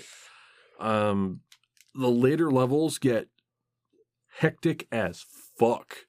Uh, and they throw so many different kinds of enemies, and you cannot stop for one second. You cannot be stationary for any length of time, um, which is fun in one you know in one way and exhausting in a completely different way. And then there's of course the Marauders, which is an enemy type that basically wants you know, makes you want to throw your fucking computer out a goddamn window sometimes. Uh, that's so a melee character, right? The Marauder is kind of a melee character or melee enemy, but he can only be shot at certain points when his eyes flash. If you get too close to him, he'll pull a fuck. Uh, he'll swing his axe at you, and if you're too far away, he'll pull out a shotgun and shoot, shoot your ass. Um, and he dodges around all the fuck. He's basically just the hardest thing to kill on the you know on there. Like, you know, Barons of Hell are easier to beat than that guy, and that guy just he's there to fuck with you. Um, so he's the most hated enemy of all of the fucking enemies. Like I'd, I, I, I'd fight a fucking full room of uh, of Barons of Hell before I'd want to fight one of them fuckers because they're just they just anger me. Um, but that game is not on a lot of people's lists, honestly, uh, which is kind of surprising. It wasn't You liked it fairly well, though, right? yeah, it, it wasn't like perfect, but it's so well tuned. If it wasn't for the Marauder, that you know, that one enemy type that just pisses me off, um, that game would have uh that would have stuck the landing for me. Um I, I'd I'd say that it's you know, it's it's in the four range. I'd say it's like like four point two five, something like that. Four and a quarter. Yeah, because I mean, It's a great game. It's not 2016, but it's still good. uh, and I and I started playing it again fairly recently. Got about halfway through it. It's it's it tries for a story, and it's kind of I think where it falls. I there was a lot of debacle around Mick Gordon with this game, and I do follow Mick Gordon fairly regularly um, since Doom 2016, and then I realized he did the Prey music and a bunch of other stuff, Prey 2 anyway. And he didn't get to do the final mix on a lot of stuff, and so the music isn't as dynamic as it was in the last game. And I don't know if that's a fault of the programmers or Mick or what happened with the contract or whatever, but he kind of got kicked out of the project, which is a real disappointment to me. Yeah. Um, but I will say, like, the guns do sound better in this game. Um, the environment design is pretty interesting, but it didn't quite have the same hook for me that the last one did, Yeah. which is why I have tried and then fell off. And now that when we got closer to the end of the year, I was like, am I going to finish it? I was like, no, I'm. There's other things I want to finish before game of the year anyway, and it didn't catch me enough for me to drop it in my list. Uh, Does it drop in your list then? Eh, it's it's there. It is it's there. I want to talk about it because not a lot of people have. Like Okay. it, it just kind of got brushed under the rug because it was fairly early, uh, 2020. But um, That's fair. Leave it- it's just it, it's there because it needs to be said. I mean, it is a good game. It's just it didn't hit all of the right notes. Okay. Fair enough. Move All on. right. So You missed Destiny. I did that on purpose. I'll get back to it. Fuck you. Okay. I'll get back to it. Fuck you. Um, Do it. You won't. Do it. Do it. You won't. No, I'm mixing it up a little bit. Do it. just get more people engaging. Do it. uh, You. Ghost of Tsushima, Tsushima. Oh my god. whatever. It's It's Sushi. ghosts. I Go- can't Ghost of- pronounce it. so Ghost of just- Tsushima is great. I loved it. I have it on a on on the table. So, Jason, why is this game beat like almost everything on the list? because it has you think about all the game mechanics for everything you've played the the last few years it's kind of a, uh kind of a third person uh sneak around game whether it's far cry or it's or you think about um shit shit um Words. Use your words. my words left my brain I've got something. I've got something to say that really does uh strike a contrast to a lot of other games like that. So, I've played Nioh. I've played Sekiro, and yeah. those games were tuned on the hard to a place where I didn't know the right strategy to be successful. oh or or shadows of mordor that's where i was Okay. trying to go and it's an action game that doesn't fight you to play it. I got pretty good with the parries on it because the parry window is a lot mushier than it is on a Nioh or on a Sekiro. Because Sekiro, with even any input lag, like fucks you. I didn't get past the second level in Sekiro. I beat the piss out of fucking Ghost of Tsushima because it's a lot more arcadey. It at that time I did not want an, a crazy difficult game. There are parts of it that are harder, but it plays in a very fun arcade way. It tells a decent does. story. It looks fantastic. it it tells your classic samurai story that you're used to seeing in uh in any of the old samurai movies Some of it's a little bit All- predictable. Oh yeah there there's a lot of predictable because it draws very heavily on those themes but uh, of the kurosawa films and I, you know what? I I want to Oh. say something that contrasts a lot of people what I've been hearing. It a lot of people are saying it didn't do enough new. Well, Doom Eternal did a lot new that I didn't like. I wished it was Doom 2016. This did picked a lot of things that worked for other games and blended it into its own thing, yep and that's why it works for me. And here's a here's a big plus here's a big plus to that game. You do not feel diminished for taking the time to go do uh, a lot of the side quests. And here's why. You're they are so well integrated into the main storyline of the game that it doesn't feel like you're diverging off of that path to do them. How many hours do you think you put in that game? This guy. It was damn close to what I put in Cyberpunk, so somewhere between 60 and 70 And that's hours. saying something for Jason. It is actually uh, for him to put sixty hours into a game. I mean, For I'm- superhumans like Rusty who could actually do that in three or four days. I could do that in a weekend. Yeah. I, me- I mean, Jason did it in a week and a half, right? Yeah, I mean, I, and that was with nearly completing all of the side quests.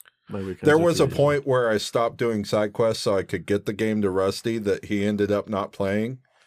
Um, yes, Rusty, I'm Are you salty? I'm, I'm pointing the finger at you. Are you salty?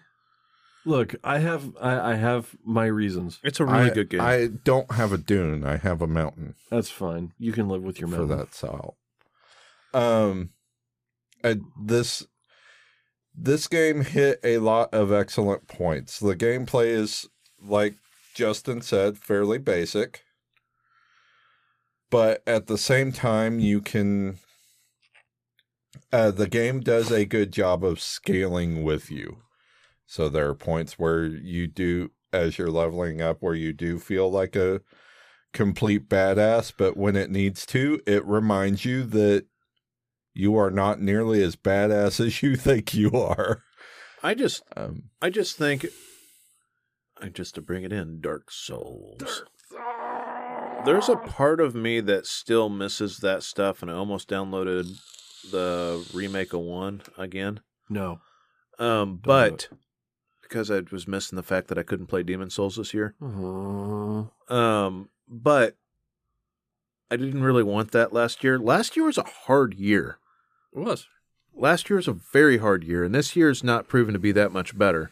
But last year needed a game that had a lot of familiarity. It was like a warm Mhm. blanket, right? It, was, like it was like just being in your little cocoon. And you're like, I'm familiar with a lot of these systems. I really like ninjas and samurais. I really like samurai movies. I really like pretty graphics. I really like samurai swords. I really like, you know, feeling like a badass. And I really like occasionally not having to think about what I'm doing and clear a bunch of nodes and then come back to the main story yeah. and it did all those things in a familiar way that was different enough to I don't know, Sucker Punch just kicked it out knocked it out of the park.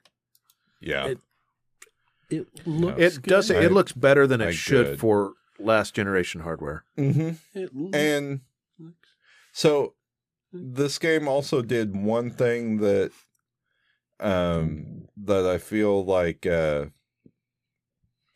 did a whole lot better than most games like it and that is when you went to go hide in the grass You- uh, unless you're just wearing one of those annoyingly too large farmer hats Mhm. you actually look like you're hiding in the grass That's true. it it's not it's not that superficial. I can still see half of my body. Why does this guard not see me? Aloy. yeah. Aloy. Yeah. Um Just because your hair's red and matches the top of the fucking grass doesn't mean you blend in Aloy. Horizon Zero Dawn is pretty Um, good. you actually feel like you're hiding. You actually feel like you're really sneaking. And the game, there are parts of that game, there are certain missions that do make you pay heavily for not sneaking properly. Yeah, I liked Um, I liked being a ninja and then kind of popping out of the shadows to finish off the rest. And I really Yeah. liked the duel system. Oh, the duel I system got- is great. I used this. I got the perk that gave you like the extra slot, and wore the armor that gave you the extra duel slot, Mhm. and what that would let you take out like six. It would let you service six men at a time. So they're showdown slots, right? So as you as you approach a remaining group of enemies or you approach a stronghold, you can actually call them out, right? I just walk up like a badass to the gate and be like, Yeah. Fuck you. Exactly. And one of them will walk out to greet you.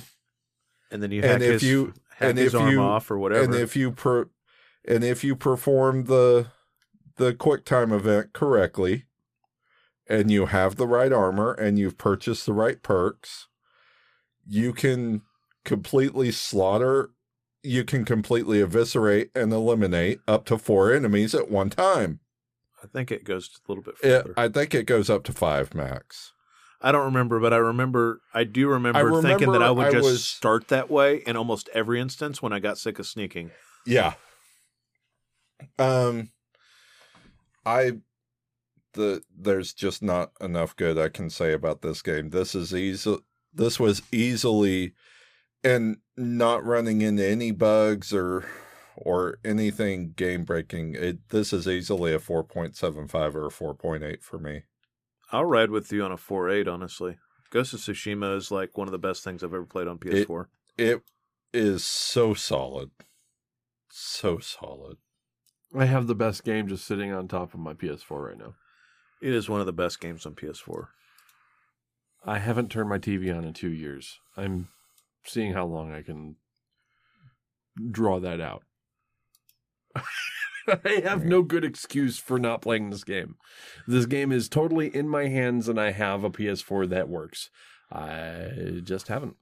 To a man who seems to like a lot of things Japanese culture, it's really weird that you haven't touched it. It's it's not. And you ain't gonna get a PS5 anytime soon. Just saying. It's well. I mean, I'm gonna continue trying, but the um, Like we said the other night, that's gonna feel a lot like getting another 30 series card. I, I, and I've already kind of walked down that path once. Um, the um, I don't have a good reason for why I have not actually turned this thing on. Um, mainly, I've been in focused on a couple of different things. So I don't know. I've been. Uh, I can tell you right now, I'm really trying to justify my 3090 by playing just PC.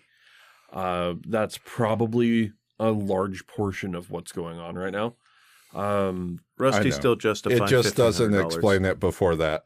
So Keep, keep while you were hunting for that 3090. So speaking of PC games you can play on your 3090, Beyond Light, Destiny 2. okay, I so- bounced off of it again. So, so Destiny. I really bounced off of it after I figured out the limited amount of stuff that I'd have to do to grind out what I wanted. right. So, so Destiny. Sorry, TVGP. I know you guys love this game. Destiny Beyond Light. Um, it is more Destiny. The problem that I have mostly with Beyond Light is uh is sunsetting, uh, where they went and basically invalidated all the work that you do, uh, or did in previous seasons or your collection of guns because a lot of people had a lot of guns just sitting around in you know in their vault and they had their favorites right? But they always had an option to go back to you know pick up a certain type of gun or there's a uh, like a hand cannon i liked but i don't use all, all that often or i use for pvp only or whatever. Um they when they sunset weapons they basically you know put a lifetime for the usefulness of a certain weapon uh and that made me go through my vault and dismantle about oh i don't know three quarters of the guns that i had in my vault because they were not useful for anything It invalidated a lot of your progress, is what it felt so like. it was a lot of it was a lot of basically i don't know. It, it felt like i was deleting time. And that's and that is Damn. that is the that is the worst feeling that you can have in you know in any game is that you go through and you delete items and it's just like i worked i gra- it was i did fucking hundreds of strikes trying to get this thing. Or or for the for instance there was um uh it's not the greatest scout rifle in the game mind you but anybody who's played destiny you know in the last couple of years understand knows the name randy's throwing knife. It was a scout rifle that was you know only a reward for getting scout rifle kills in pvp you had to like get a, a large number of scout rifle kills like like 200 or something like that. That's a lot of PvP. It, it's like getting 200 kills in PvP takes time, but you could only do it with a scout rifle, and scout rifles have never been a meta ga- uh, meta. Like everything else is more powerful than a scout rifle in Mhm. PvP. so that's like 50 matches. It was way more than that uh, to be able to get that, and I you It's had probably more like 250 matches. you had one season really to actually get that so about three months. Um and i was able to grind this out and had the scout rifle and it was basically like one of those trophy items that i had in you know you know had in my uh vault. I could pull it out anytime i wanted to and be like you know yeah i killed you with randy's randy's throwing knife I have this rifle. and it's and it was one of those guns that I was like, okay, I could just pull out when I want to. It may not be the best weapon for what I do, but it's kind of unique. It was full auto. It was, you know, it was decent, fired fast, but didn't hit very hard.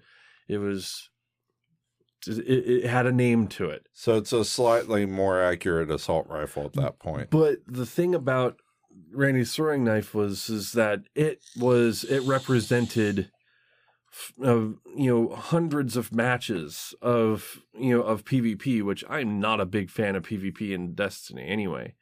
And I had and it was all of a sudden totally useless. I So I cannot believe that you didn't look at that and go, "Ah, this is PvP. I don't care." and there was some that I did, you know, that I didn't do, right? I didn't do the sniper rifle one in the same season, but it was just that. So, sunsetting, big, big minus for me. It was like, just like I said, deleting time. Um, the, you know, the story of, uh, of Destiny has progressed further and this, you know, and the story does, get better. Like it has been getting better. You you know, uh, you know, expansion over expansion, but the seasons themselves kind of feel dry. Like there's a lot of dead space in between story beats. Um, so it's it just becomes a grindy game at that So- point. So not enough story content fast enough. Gotcha. And Where would you put it? oh, What rating would you give it? I. Uh, A three. So Destiny Destiny fits into the bill of one of the best gunplay games I've ever played. Its gunplay is far above pretty much every other first person shooter. It's fun to shoot in that game.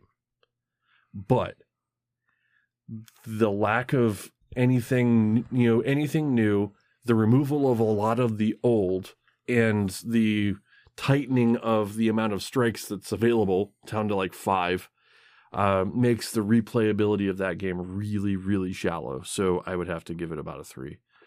Um, That's pretty pretty brutal. pretty brutal. It's- so it's yeah, I'm going to do this really quick uh, because I did play uh, some of it. Uh, Dragon Ball Z Kakarot. All I- you, buddy. All me. Um, it looks good. It's basically restoring, retelling the Dragon Ball Z series.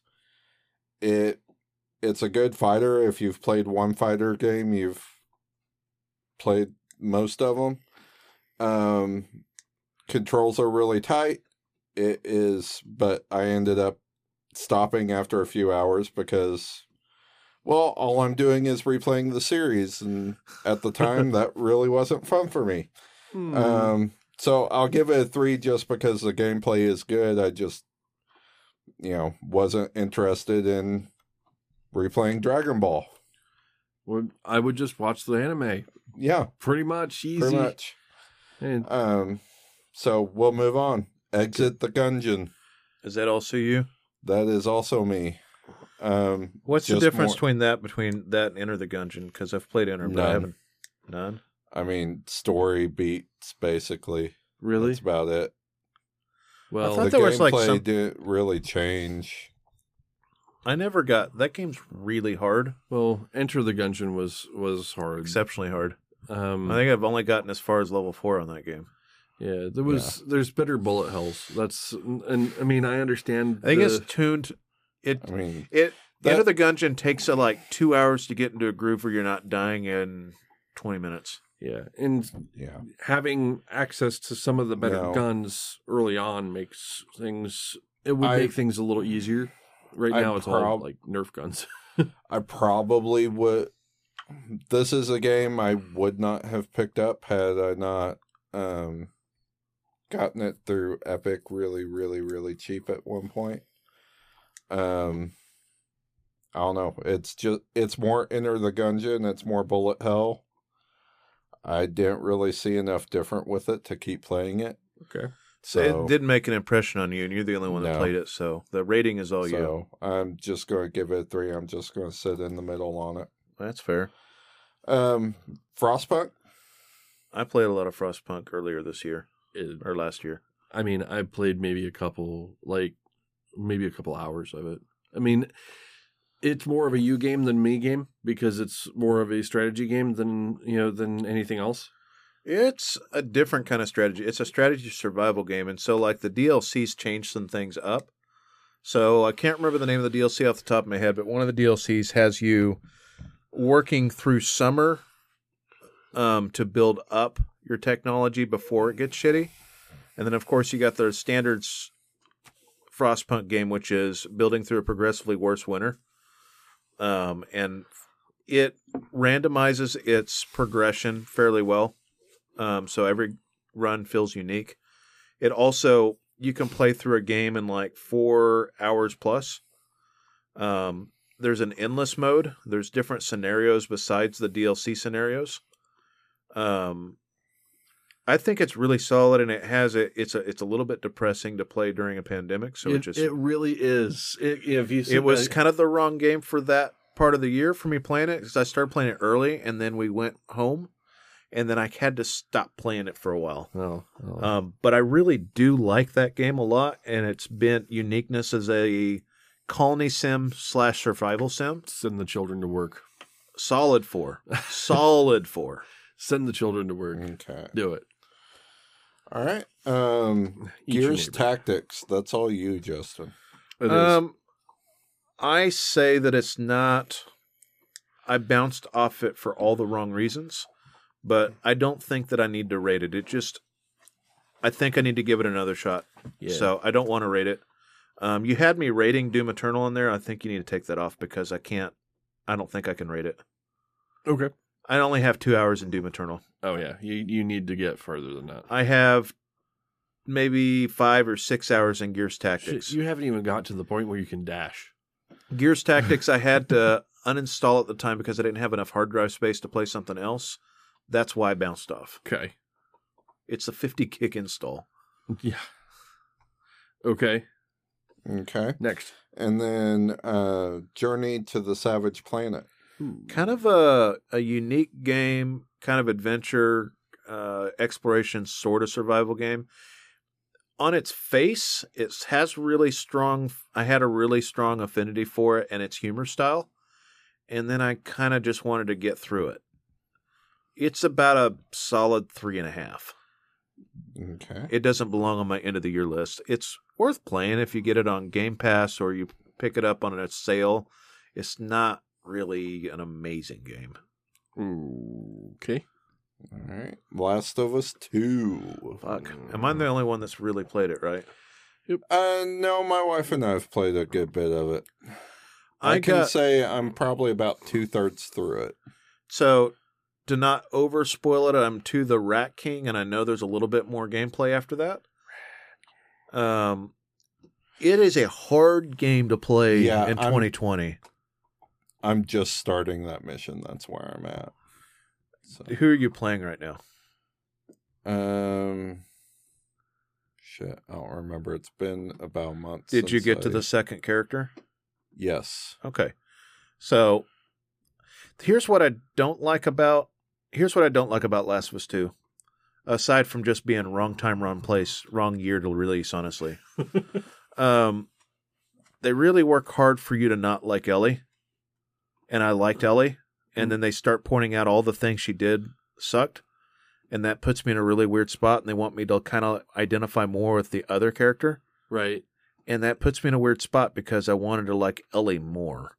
I think that and that pitting the two characters against themselves again when you go through like paying attention to what a major game reviewer says about not having enough new versus paying Yeah. attention to what works They is they it's two games packed into one so it's They- two 15 hour stories yeah, it really felt like they were trying to trying to change Ellie from the character you were empathizing with the most to a fucking psychopath monster to yeah, to basically the largest dick hole on the planet. and you get why her motivations are like when you get through the through the the scene where she starts her warpath? Oh yeah. like every normal person identifies with that and then it makes you say but here's all the consequences of those actions which i get the meta story but i i like this i like i identified i'm going to say this and you know jess if you're hearing it this far in maybe you'll identify this with me too or at least i don't know give you a different perspective of my view of things. Like taking care of uh, my fiance's daughter put me in a really different headspace right yeah. taking care of um, Spencer for a while, put me in a different like dad headspace. Right.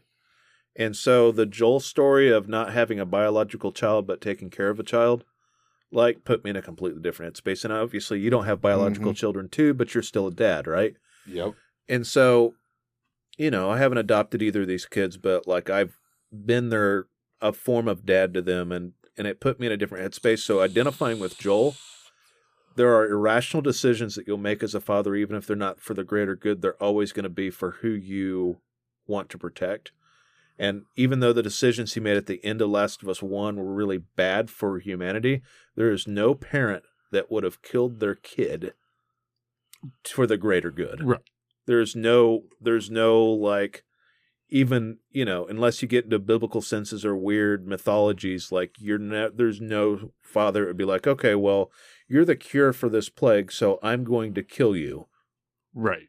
Nobody they're- and it, and it wants to play off like the greater good thing in this one um, and then she discovers that and that really upsets her that he didn't sacrifice her essentially and i get from her immature sense but like understand there is no father in the world that's worth their salt that would do that Right. yeah. the, There- the paternal instinct is too strong So Uh, as much as he tried to think of her as a package to be delivered at the beginning, yeah. So, I mean, for me, Last of Us 2 it four and a is quarter still a four and a quarter. Yeah, I agree with that. Um, there there is a lot of good to that game that gets overshadowed by the fact that um, I think they took some wrong directions in the storytelling. If if I could say one thing about that game is that Naughty Dog, I actually feel like t- made some bad decisions when it came to that story so far. and it was released in the worst time. yeah t- way too depressing for 2020 Um, so moving on, Mech Warrior Five Mercenaries. I played a little bit of it, but I can't really rate it based off of what I played. I'm working on my second playthrough um, again. Um, almost gave up on it. I will say it is really shittily optimized for ray tracing, so don't do ray tracing and you'll have a blast. Um, it is not an amazing game. It is a really good Pokemech grinder game, and it looks pretty cool. The mechs play pretty cool. I have a lot of fun with light mechs and heavy mechs and super heavy mechs and all the other mechs. Um, there are a lot of really decent mods that just work uh, through the Epic Store, and yes, I'm playing the Epic version.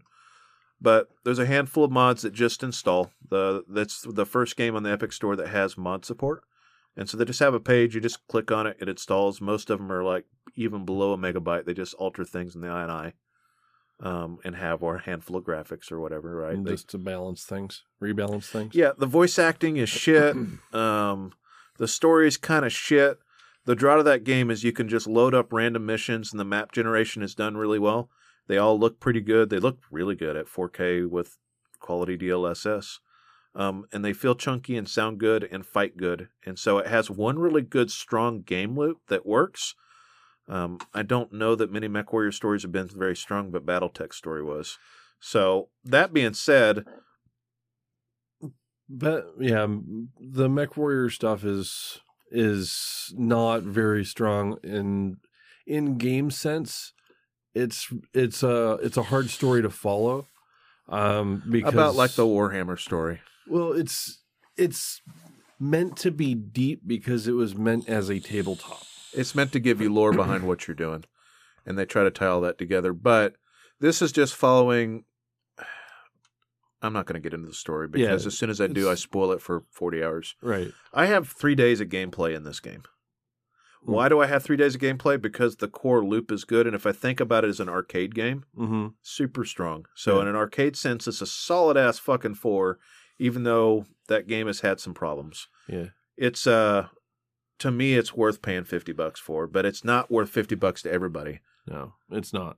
If I wanted to play a good quality uh, Mech Warrior game, I would be more apt to play BattleTech because BattleTech's a little bit more strategic. because BattleTech not only is it strategic, Well, it's everything just- about it's more strategic, but the facing's done a little bit better, and you can Right. plan out your moves a little bit better.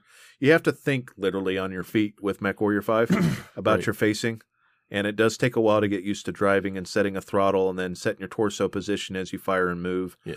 But you do feel like a badass when you snipe mechs in the head with an AC twenty. Oh yeah, Um, mean- and the chunkiness of walking through buildings and then just getting up on a little mech and then just like essentially executing it, shooting it in the back of the head and just blowing the mech head off. Yeah.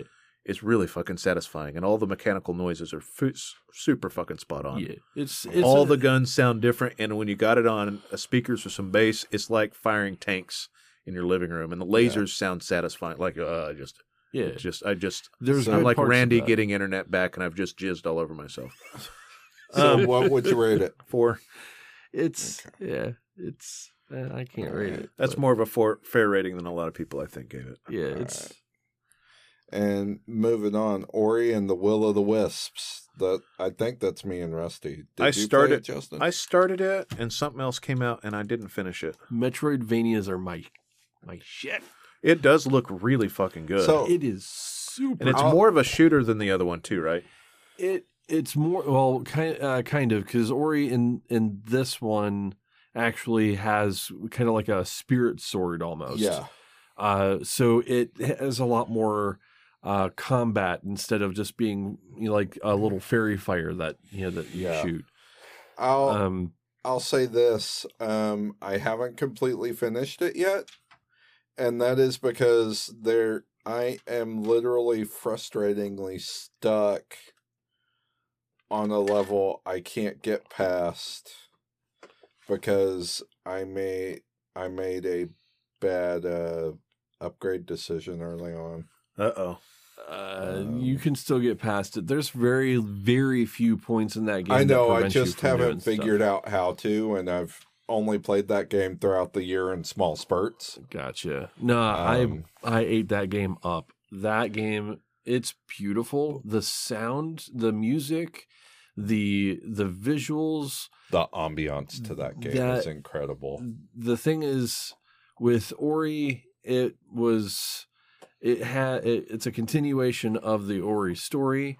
And I got to tell you, there's very few games that really kind of impact me. And we were talking about this online the other day.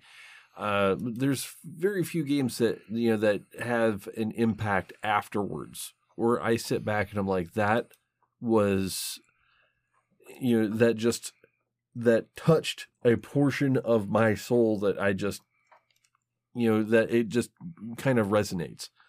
Uh, and after uh, after playing through and getting all the way to the end of this game, the you know the end of that game just has a moment where you just sit back and you're like, you know, it's one of those sit back in your chair situations and be like, whoa.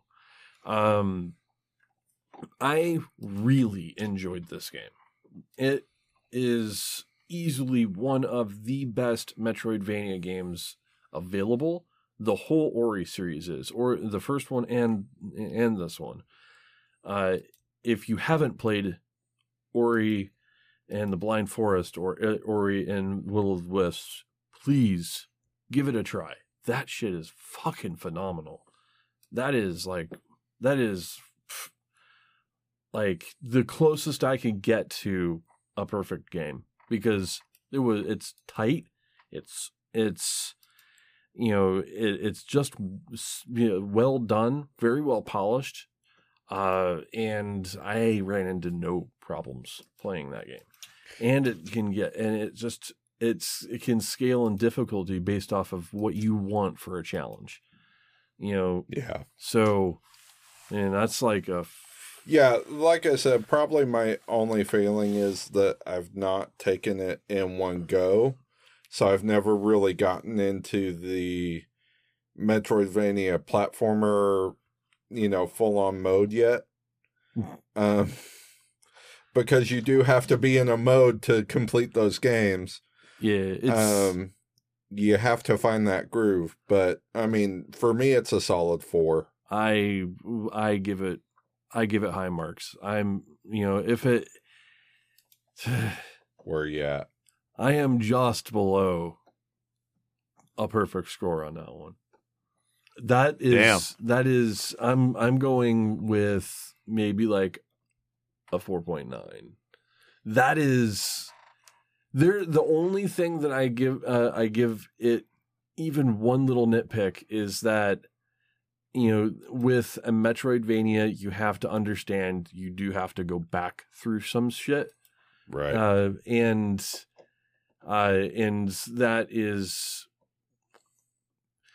some people see that as artificial extension of a game. It's not linear, but to me, it's like, oh, I remember that place that I couldn't couldn't get to before. Now I can because I have a double jump. yep. So I I like it, but some people don't. And I may the get into a headspace where I want to play that again. I it, it is so good. Like uh, you know, It- it, it's, it's art. really That good. that. well, if you'll agree to play Ghosts in the next three months, I'll agree to play Ori. okay. All right. Moving on to Outward. That's Outward's you. a surprise pick. Um, it's kind of a mix of a survival game and an RPG, and it's grindy. It's made by a really small team. Um, it's just an adventure where you are way underpowered and you gain skills and abilities in a kind of a Skyrim esque. Like it's, it's like poor man's RPG, but it just plays really well. Mhm. Um, like magic takes a toll on your character. Your character has to camp and sleep when he's out and about. Have to eat food, um, you know. But you also run across like when you first start, like your basic bandits like eat you for lunch, um, and you progressively get more powerful. I don't think there's ever a point where I got in there where I was like overpowered, but I got to a point of confidence. And the systems work really well, and there's a few different paths that you can take. But it came out with an expansion, and then I played the expansion. Um, I had a lot of fun with the game. It's not. It's about a with the expansion maybe fifty hours, This is the and it's kind of a and it's kind of an ugly game. This is the backpack game, isn't it? Yeah, Okay. but I I do have a sweet spot in my heart for Outward. Okay. It's there's nothing else really like it. It's a really weird hodgepodge, and it's a very That magic system though. yeah. I like it. I like it. So, what would you give it? It's another four. I know that's really. I'm just throwing fours Just out there. Left and out, right. Dad. There's a- No, I'm just thinking in my head like I would absolutely recommend it to people. and you have recommended it to me. I just uh don't. I mean, you work overnight. You just play it off my Steam library if you're bored. Boo. Got to set that back up Alright. again. Uh, Phoenix Point. That's all you. Okay, this is a saga that I'm going to try to cut short. Okay. We it came out at the very tail end of last year and was absolute dog shit. Um, broken, didn't play well, didn't look that great. They've done a good job of improving upon systems. I have play I have put five days of gameplay into Phoenix Point, and I'm not at a place where I'm still very satisfied with it. There are things that it does amazingly well, and some things that it just the enemies evolve with you. So as you shoot different parts off, right, that gains armor, they gain abilities, and the evolution system is done too quick. It's not tuned right. And for being the original XCOM developer, like I felt like they would realize that, but it takes like broken builds still, and I I'm still waiting for like a final version of that. Putting five days in it, I'm at a three seven five on it. Wow. Okay. it may. They've got one final DLC, and I'm waiting for one final patch. As it stands, the beginning of 2021, I'm just. If you're a fan of XCOM, I can't recommend it as much as I'd recommend XCOM. I've tried so hard, Yeah, It- and that's this is me trying, and I'm trying to be honest with myself. I don't want to play it right now. Yeah, you just go to uh what is it, the Long War or whatever. Um Oh yeah, I fired XCOM back up this year. yeah, that that right there. I mean, if you go back to I went back to a proper game like that that did stuff well, and I was like, "Fuck, this is good." right. So Enough said. uh, Risk of Rain 2. Mm, I could, I can't beat it yet. Rusty can beat it. I like it.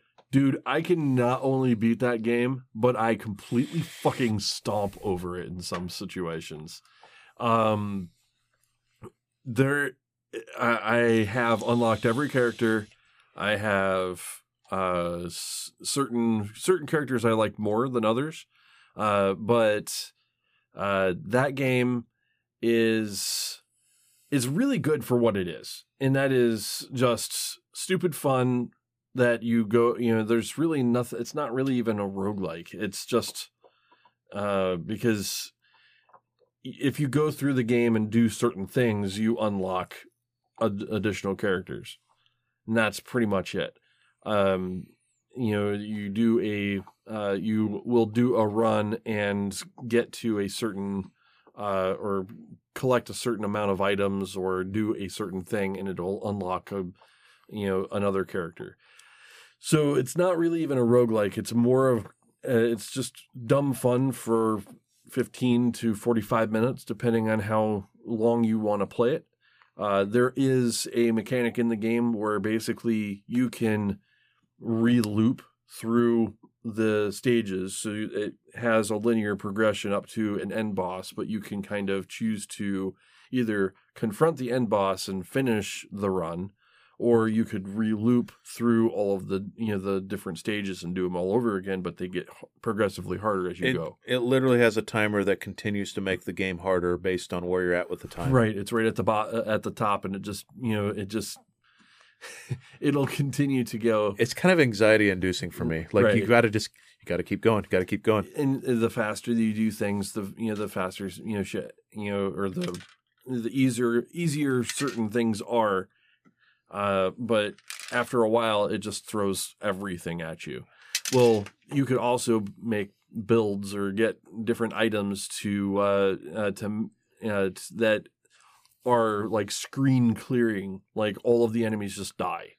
Uh, and I've experienced some fucking pretty crazy builds uh, with Risk of Rain 2. Um, is it a really great game? Uh, it's it's good. It's good dumb fun, as as you put uh, put it, because uh, it it has uh, a lot of really cool moments where you can just w- once you get a good build, you know, you know, get a good run. Your RNG is good then you have a lot of fun. But there is runs where the RNG is terrible and you are struggling hard to kill anything. So it's kind of hit and miss in that point. Um, so I, I'd I'd say it's you know I throw the dice at four because it's I agree with that. That's a solid four. it's it's It's a, it is a great roguelike. Yeah, it's a, it, it's for me. Uh, if I have just an hour or two after work and I'm trying to wind down, I yeah, could- that's not going to wind me down. I'm just going to keep me up. Uh, shortest trip to Earth. Um, it's a FTL clone. And is it a great FTL clone? It has gone through many itera- iterations. Um, what it does different than FTL is it unlocks more ships. Um, it has more systems, more control over the crew, uh, granular control over a lot of things. Um, is it as good as FTL? FTL's just tuned tighter. The events in this can be a little bit grindy, and that's the other thing that doesn't make it as good as FTL. FTL, let's just keep in mind, in my book, FTL is like a 4 9. FTL is a game of a generation. it is. It really is. It is. a fucking amazing game. Shortest trip to Earth, if you need more FTL, is great. Think of it as like an FTL sub uh, DLC um, at a solid four is I think being fair. I like I like Shortest Trip to Earth. I could continue to play it. It's depends on what kind of mood I'm in. Mm. Okay. Moving on, uh, Star Wars Squadrons. I'm the only one who's played this one. I'm just going to keep this short and sweet. It is a great Star Wars arcade flyer. Um, harkens back to Tie Fighter and and X Wing and all those great arcade machines, uh, like Vector Star Wars uh, that you remember. Yep. Um, it it has a it has an okay story set to it for the for the single player campaign completely playable. It's a solid 4 it's not a great star wars game. It's not a great flyer. We've seen better sims the last few years than than the arcadey styles. I'm gonna get it on sale at some point. but what what it is it does extremely well. It looks great. Um and unlike a lot of arcadey uh flight sims that are out there now that want to keep you third person outside the ship uh this gives you the cockpit and you have different options for your cockpit to make it easier or harder. It's VR enabled. and it's vr enabled so uh, it's a very solid four Cool. Um, another game I had on the list, uh, Transformers Battlegrounds. Tell me how you feel. I mean, it's it's me. Um, I think I downloaded it and played it for 20 minutes. I didn't even. Yeah. Um, even just the idea of it being Transformers, um, is not enough to, uh, to save this game. War for Cybertron was a much better Transformers game. Um, Barking coming. Just Uh preparing you for it. oh. Oh, yeah. Uh it it looks good, but the gameplay is not is not solid at all. It's not a good uh it's not a good third person beat 'em up Yeah. I like think it, it, tries to be. I felt like I didn't have enough options Uh, with the combat. I agree. 100%. The It combat was it was meant for 10 year olds who The- wanted to play Transformers. the combat is way too simple. Way too simple and there's not enough customization. So for for that it it's going to get a 2.5 from me. Boom. Um covering her eyes. Oh. She sees a reflection on your PC case and sometimes she Ah. barks at it. oh. that's great. That's nice. Um moving on Void Bastards. Fucking amazing game. You like it. I think it's just all right. If I want to just shoot the writing off the cuff, 4.7. I Five. would give it probably a 3.75. Did you beat it? I have gotten very, very close to beating a run. I've beat like six runs at this point. Um, I just I like the art style. I like the direction. I like the weapons. I like the way that you do upgrades. I like the way the new game plus type thing is. I like the DLCs. it's just uh, for for for me. There's It's my favorite roguelike of 2021. It is a very good roguelike Or 20, and, and 20. that is and, and that is probably its saving grace. It does have uh, it, it does have really good roguelike features. The run it. variety is great. Um, it, it's just if you get too deep, like because there's different, uh, different strata, I, I guess that you can go down into, and it gets harder, and you get and it- you know harder enemies, and you have to jump down to those, uh, to get certain items. Um, some of those uh those runs are simply fuck you missions You get used to it. um, and I I just after beating my head th- uh, against a couple runs and not being able to you know to go anywhere, it's just like all right, I'm gonna move on. We're in opposite corners on this by a full point, but I will say that I had a lot of fun with it. Rusty didn't have nearly as much fun with it as I did. It, I mean, it's good. It's just Short version of that that good. game is it just to me it has a lot of variety and it has a lot of reward to me and just I can't get enough of it. I could I could install it right now and forget about everything else I'm playing. Yeah, I'm I'm not in that same boat. All right. With that, we'll move on. Wasteland 3. I am not gonna say much because I keep bouncing off of it. It's and it's not it's not the game. It's just me in a mental state, not not not jiving with it. I am If- not vibing with this game. Mad Max Divinity.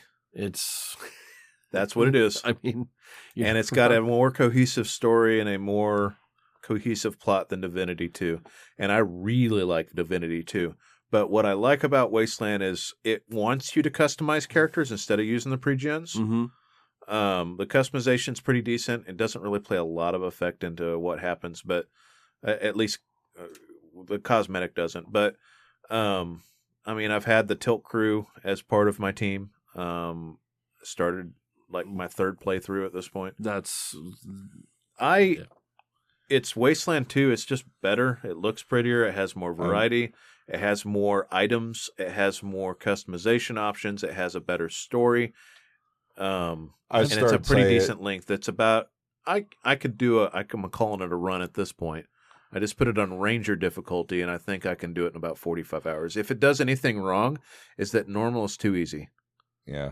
okay. I started say I haven't have purchased it yet, so I haven't played Pass. it obviously. yeah, but Game Pass, but my Game Pass ran out when it came out. yeah, But, um the main the main thing uh I noticed in just in watching the gameplay is exactly what you said. It's Wasteland 2 with better graphics, more options. Yeah, like paramedic perk with a guy with a flamethrower like you can And I noticed the AI seems to be smarter. Yeah.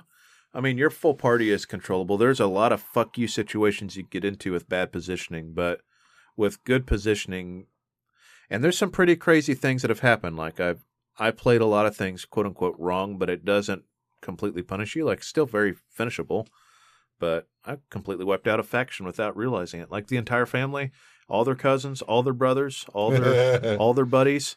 Like, there's one mission that I just decided to do the incorrect thing. Right? It does. It just wants you to play, and that triggered me fighting like 140 people, and I don't know how I survived. I trolled in all the their enemies plus them. Like everybody just hated my guts, and I just killed off this whole fucking map of all the NPCs and all their enemies. And then all the spawning enemies, and like it was just like an endless cycle of he violence. took out all the Trevors. yeah, but he's got like all the guns now. So This was like three quarters of the way in, and I just, I will say, I feel pretty comfortable with strategy games. hmm And I had some pretty solid strategies of keeping myself at like a 90 degree wipe angle of attack hmm so that I couldn't get ambushed outside of cover. yeah, Gotcha. it's Where it's all everything that Wasteland Two is just better, and I love the fuck out of Wasteland Two. I beat the fuck out of it, but I just couldn't get myself. Music's into really it. pretty good too. yeah. Soundtrack's pretty It's exceptional. it is it's a game that I would be playing this year. It's just you know I have to get into it's it. just getting into it. Yeah. So Uh, what are you going to slap on it, Justin? Brian Fargo, I give you a 4.9. That's the best game you've ever made. Beats Fallout 2. Bam! Wow, Wow. this guy Near perfect. showing. I mean, And Alright. continues to get support and additional patches and additional features as it goes. there you go. It's the best thing that Brian Fargo's ever made. Wow. All right. Watch Dogs Legion. Not the best thing that anybody's ever made. Um, no, it's not. It's not a snooze fest. It does a lot of things that I like about it. It kind of, again, I like roguelikes. It gives you a lot of variety in your character design, and sometimes that's to its detriment, but it leads to some pretty hilarious situations. Like I talked about my uh, badass grandma character. Yeah, you're fucking like you know I- grandma hitman. Yeah, I saw credits. Um, put forty ish hours into it, which I felt was about right. I overestimated my game time last time. Hit a lull. The right way to play this, right, and which is one of the things that takes points away from it, is to play the main story till it gets too hard and you're losing a lot, and then play some side missions. You don't have to get all the tech points. It's not necessary to get points until you get the things that you want, and then continue to scoot on. Your characters don't level up. You just get tech points to unlock abilities. Um, the mission structure, if you wanted to speed run it, you could probably do it in about 15 or 20 hours. Um, the side missions, There's some like repeatable missions. They call them like 404 missions and a couple of other things that kind of turn into the same thing over and over again. And I didn't Mhm. enjoy that. Um, no towers to climb per Ubisoft. Typical thing. Yeah, they there is. What tower? It's not a tower. It is you have to like hack the signs and turn you know turn a borough or whatever the. Fuck Oh yeah, you gotta. All that does for you that I found out. Um, it unlocks a special character archetype for that borough. Um, and it makes the people in there easy to unlock. But you could unlock no boroughs and finish the game. Okay, well, I mean it's Op- optional. The the side bullshit's fairly fun, um, but it does get a little bit repetitive, and there's a lot you can do with a cyber with a spider bot. But I found a a lot of the fuck you missions that you could just as well get there with somebody who is lethal. There's no consequence to lethal versus non lethal. okay. Gotcha. Yeah. Um, shot SMG rules all though. Just gonna So, All right. what'll you slap it with? um, I like it. Um, four. It's on the list of things that I have to finish. Yeah, I finally belted it out, and I enjoyed my time with it. I'm not. Okay. Mm, mm. Uh, Windbound. I was actually kind of looking forward to this game, but then I was kind of disappointed by how um, uh, simple and clunky the combat was, uh, to a point where some of the uh, you know, some of the later enemies that you end up fighting are straight up will fucking end your run like bad. And there's very little that you can do to counter that uh, because it kind of almost cheats. So you saying it Um, makes you feel like the son of Balboa instead of the son of Creed? It's it.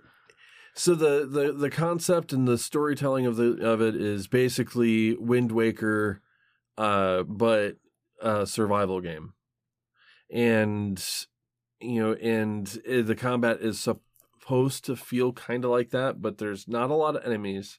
The you know, and the like I said, the later enemies kind of like ramp up into a stupid amount of difficulty, and you've got like a pointy stick, and that's all you've got.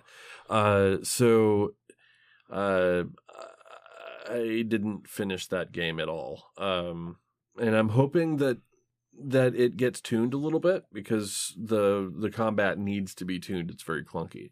Um, that is probably in the uh, in the range of like a 2.25 for me. Um, good concept, but f- failed on execution and to a to an unplayable state. Gotcha. Well, to me, I don't. I wouldn't play it anymore. All right. Uh, Wolcen. That's a U. started off really cool.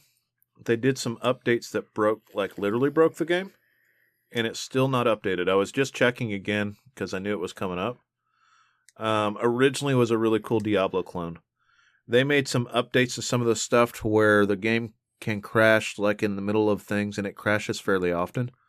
So, like, you might be in the middle of a level, and because of its auto saving checkpoints, you lose 30 minutes to an hour. And if it's crashing every little bit, um, on a pretty beefy system. I haven't tried it on the new graphics card, but I was starting to lose progression, and it just threw me off. So I checked reviews that were posted in the last two months while we were talking about the last game, and I see that it's at the same point still. Um, apparently, the the devs, well, according to reviews, this is according to reviews. I haven't researched this. Um, a lot of the player hate right now is saying the dev- the devs are banning people that talk negatively about it, etc. Oh boy, yeah. Um, and the devs have gotten a really weird place with it, uh, with the internet hate. Hmm. It's, but it, if there's still people complaining that they can't play it, and it this was posted in January, um, I stopped playing that in March for bugs. Yeah. Like it may be beyond redemption at this point, and I really wanted to like it. It it's has potential. I would say don't buy it, which means put it at a t- two. Boy, damn. Yeah, I didn't Okay. play it. I'm glad I, I took one for the team there. Yeah, Gotcha. I mean, you you. Uh, I was thinking about getting it, and you're like, no, no, just uh, just play. well, I something kept telling you wait because I was hoping it would get fixed because it was initially really cool, Yeah, and we both like you know uh, Path of Exile and Dawn of uh, Grim Dawn. Grim Dawn. Yeah. All right. Uh, XCOM Chimera Squad. Oh, this Bad made me. strategy It made me go back to Long War. I know it's on rails, and you really bounced off of that part hard. I finished XCOM Chimera Squad out of spite. Uh, this is again. This is stop listening to the reviewers and trying to implement too much change to your games. XCOM 2 is a near perfect game. Um, XCOM Chimera Squad. What makes XCOM great? That one of the things is making a team of your friends. This wants you to. It wants to tell a narrative, tell a narrative, which they don't do very good at. It wants to tell a story with these characters and make you like the characters, and they're not that cool. Um, their interactions are kind of interesting sometimes, but it locks you into their weapons, their play styles, their abilities, and gives you no freedom to choose what you want to do aside from the mission types. And the mission types always involve some kind of breach and clear. That's literally every single mission. Um, this is the worst XCOM game. And wow. again, 2020 can just go fuck itself because you fucked up XCOM. right? That just pisses me off so much. It it's a good concept. It's like you know you have some of the the Oh, it's like super cool. The first couple of times you do it, and you're like, oh, like slow mo matrix, like breach and clear thing, and then it wears super thin because you realize it does that on every fucking mission, Oh. and it makes you choose like the same four choices to get you the same bonuses every time, and the enemies are fairly samey, and there's not a lot of variety. Your squad never changes, and you barely get any cosmetic options, and you don't get any kind of like weapon customization. You just don't get any fucking XCOM. There's no fucking strategy to this game. that's a lot of negativity. I really don't like this. Chimera Squad, eat a dick. You're a two. I Wow. installed it. Damn. All right. You told it to eat a dick. So Wow. so there was one game that was on here that you you you didn't put on here uh, that I put at the bottom, very bottom of the list. Oh yeah, that was a pretty Yeah, significant game. I was going to get to that, but yeah, they were down at the bottom, and Can I we take haven't a moved them up yet. break? So let's Ye- take a break because Yeah. it's midnight. Yeah. Okay. I need to let the dog out. yeah, we'll be back.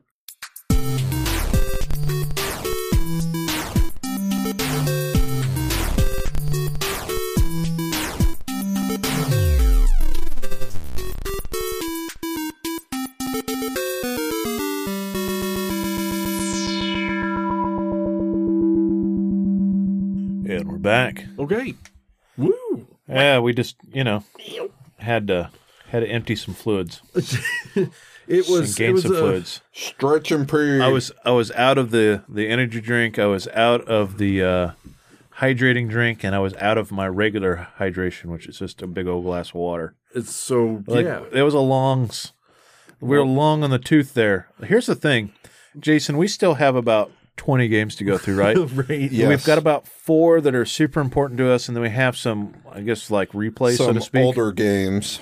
Yeah. that, that some of these might actually take the cake for part of this year. So we kind of decided that what we want to do, um, as we're past midnight at this point, and Jason's probably been up since like 4 a.m., um, is we want to talk about Ruth. a handful more games, and then we're going to get into some of these oldies at the beginning of next week's episode, and then start the sorting bank until we get there.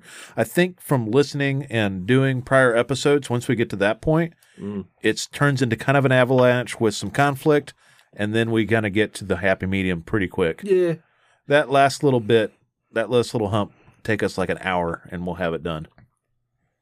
We hope. Because well, because we've already sorted more or less kind of where things at. And I'm going to say this, Jason. I don't want to make it purely numerical, which is why I've been given some generic ass numbers here because it can't rank it one way. or the other. Generic ass numbers. You're all fours, sir. Yep.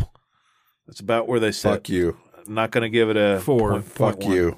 four, four, Fuck you. four, two, fuck you, four. Anyway, um, All right, Hades. Hades, dude, like fucking That's a pretty good game. So, so Hades, it's um, You finished a run though, It- and I can't finish a run yet. it's um, it's probably the. I give it a four. This is a bet. I'll four two five. So it is a really, really good roguelike. Um, Do you think it's their best game? I think it's it's really far up there. I think it it might actually be. There's um Talking about Supergiant, the guys that did Transistor, Pyre, Bastion. Um, Yeah. And this is the latest game. I- this is this is I think I think their best game. Honestly, to you know, So would I be right in saying this after watching quite a bit of the gameplay on this? It seems like it's a roguelike that doesn't necessarily make you feel punished oh, for Oh. dying. oh, it punishes you. Oh, I know, but I'm saying the progression it's kind progression of is like getting raped. It's kind of like getting raped with Vaseline, right? Like you don't necessarily feel raw after each death. There's there's points where you go in there and you try you you do spend some time in runs, and there My- are I think the runs are too long. they're they're only too long because you of your skill level. Sorry. Wait, Um, I mean, can you get all the way to the end run? Like, you can get to the end run fairly quickly in about maybe 20 25 um, minutes if if not you with a bow, right? Well, so the the different weapons that I you actually have, hate the bow. Well, the bow is actually one of the stronger weapons in the game, but it depends on on the run. See, that's the thing about uh, about Hades is that it is a game where you will die and you will start over. And the way that this um, this plays out is, I mean, you being the son of Hades, you end up coming out of the river, uh, river Styx right at the beginning of the game again, uh, and the humor that's put in there is is an, is enough for you to sometimes die in a certain way or to a certain enemy, and some of the characters will be like, "Well, "You kind of, how did you die to that?" Or I like the. I, I see that you died to the Minotaur again. He really is kind of a bastard. Uh, I do. I will remark that the voice acting, art design, and music is all pretty superb. it's it's really good. Uh, the you know it is very RNG dependent on the runs. So if you get some good RNG in in, in that game, if you get the hammer uh, uh, power up, which makes a big difference on how your primary weapon works. Um, there are some that allow you to do some really great shit with uh, with the weapons. There's a, a number of different power ups, but with the spear, uh, there's uh, there's one that allows you to uh, basically it triples the spear and goes out into a fork, uh, so you can hit more things more often with a wider you know with in a wider area. Uh, or some that are farther away. So there's different ways to go through each run, and the randomness from the power ups, what the power ups give you, uh, give you a lot of different options and and can affect the speed of each run. Um, I've seen some some really crazy runs. Uh, that game gets progressively harder even after you've beaten a run because once you beat a run, you realize what the actual goal of the game is. I like unlocking the different vari- variations of the different boss encounters. I thought that was pretty interesting. and that is a thing. Uh, you know, the game kind of evolves as you go too, so it becomes it, it it becomes harder in certain spots, or some of the bosses will show up in different areas. Uh, sometimes a boss from one of the later boss encounters will show up as kind of like a mini boss encounter for a room. Uh, so you have to you know deal with their mechanics earlier than you would in the actual fight.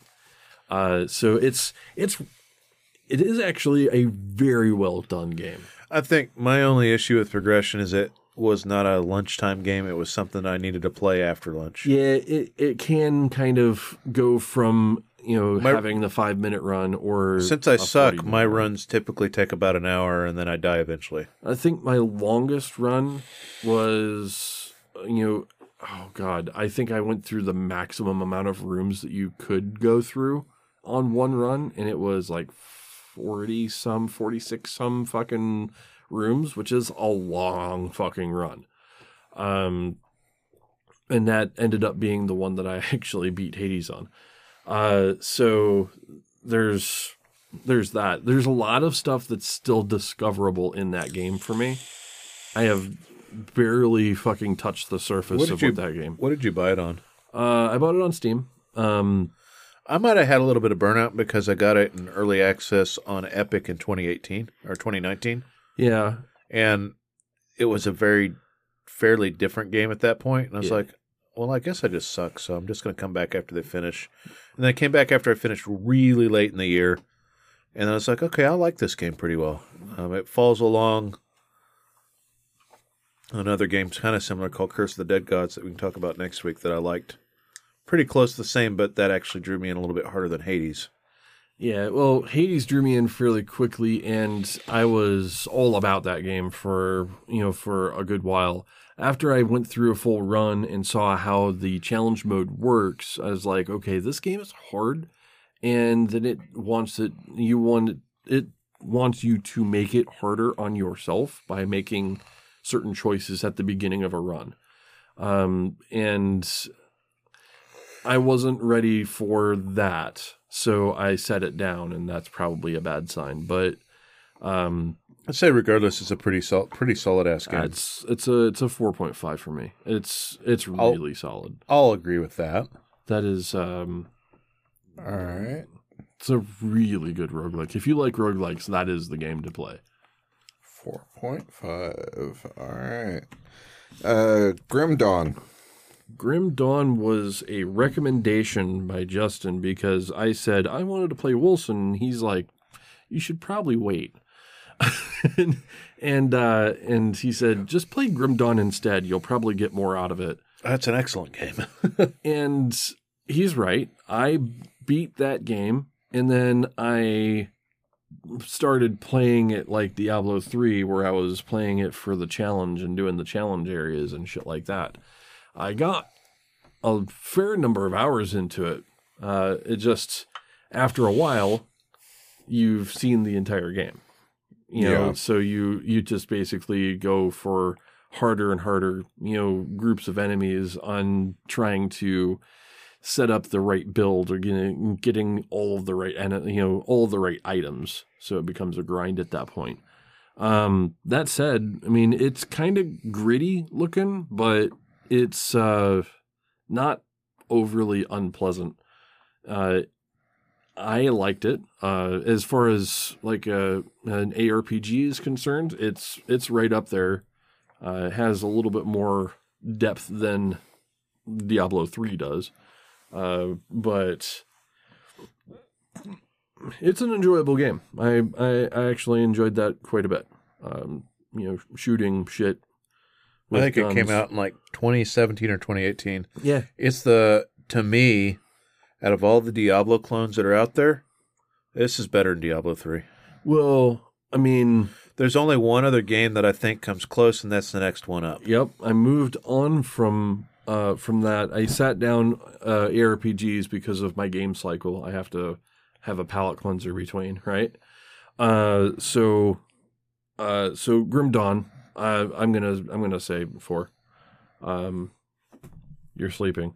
Um, four. Uh, going on to the next one because you know Path of Exile. you're uh, you're you're gonna pass out on me if I don't continue. Um, Path of Exile. I went hard on Path of Exile because I never gave it a chance.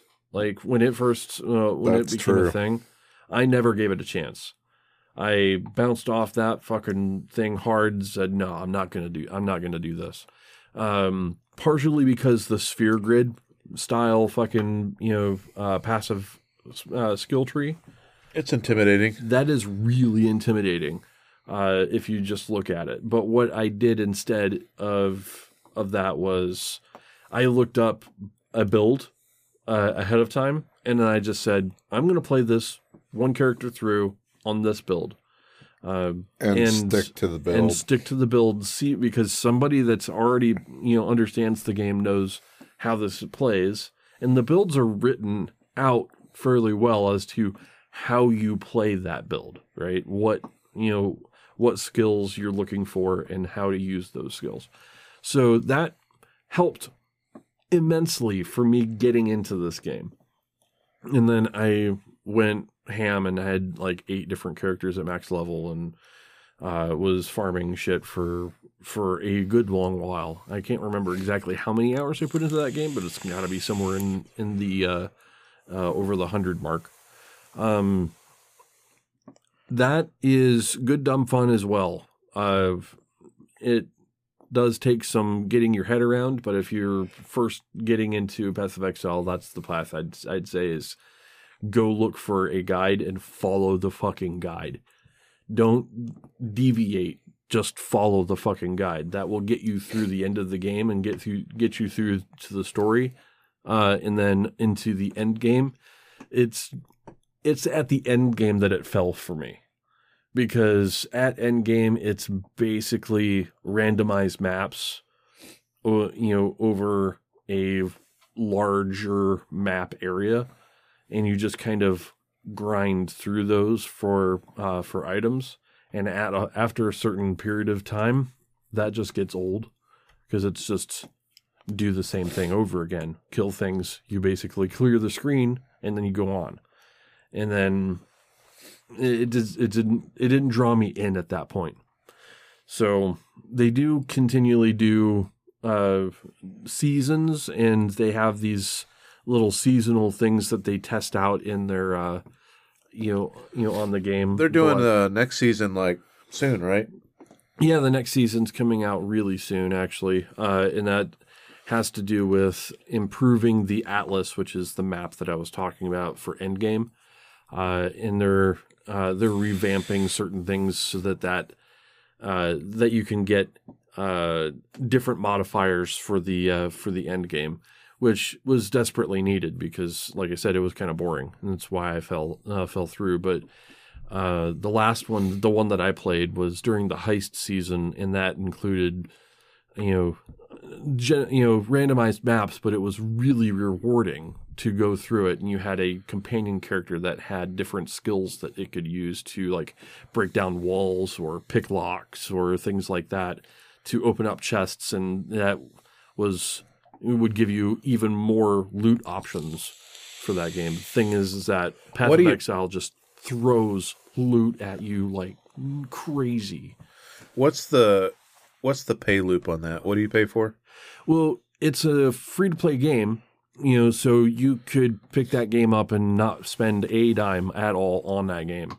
Um, How much did you spend? there, I didn't spend very much. I maybe I spent like thirty ish dollars or so. Okay. Uh, and what that got me is just additional uh, stash tabs, basically.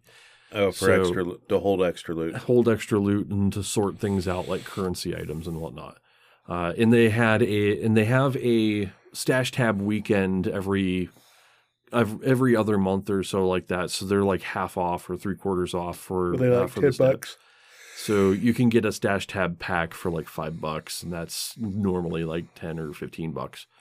So it's it's worth it to wait for the stash tab weekends so that you can kind To of stock start up on playing. those.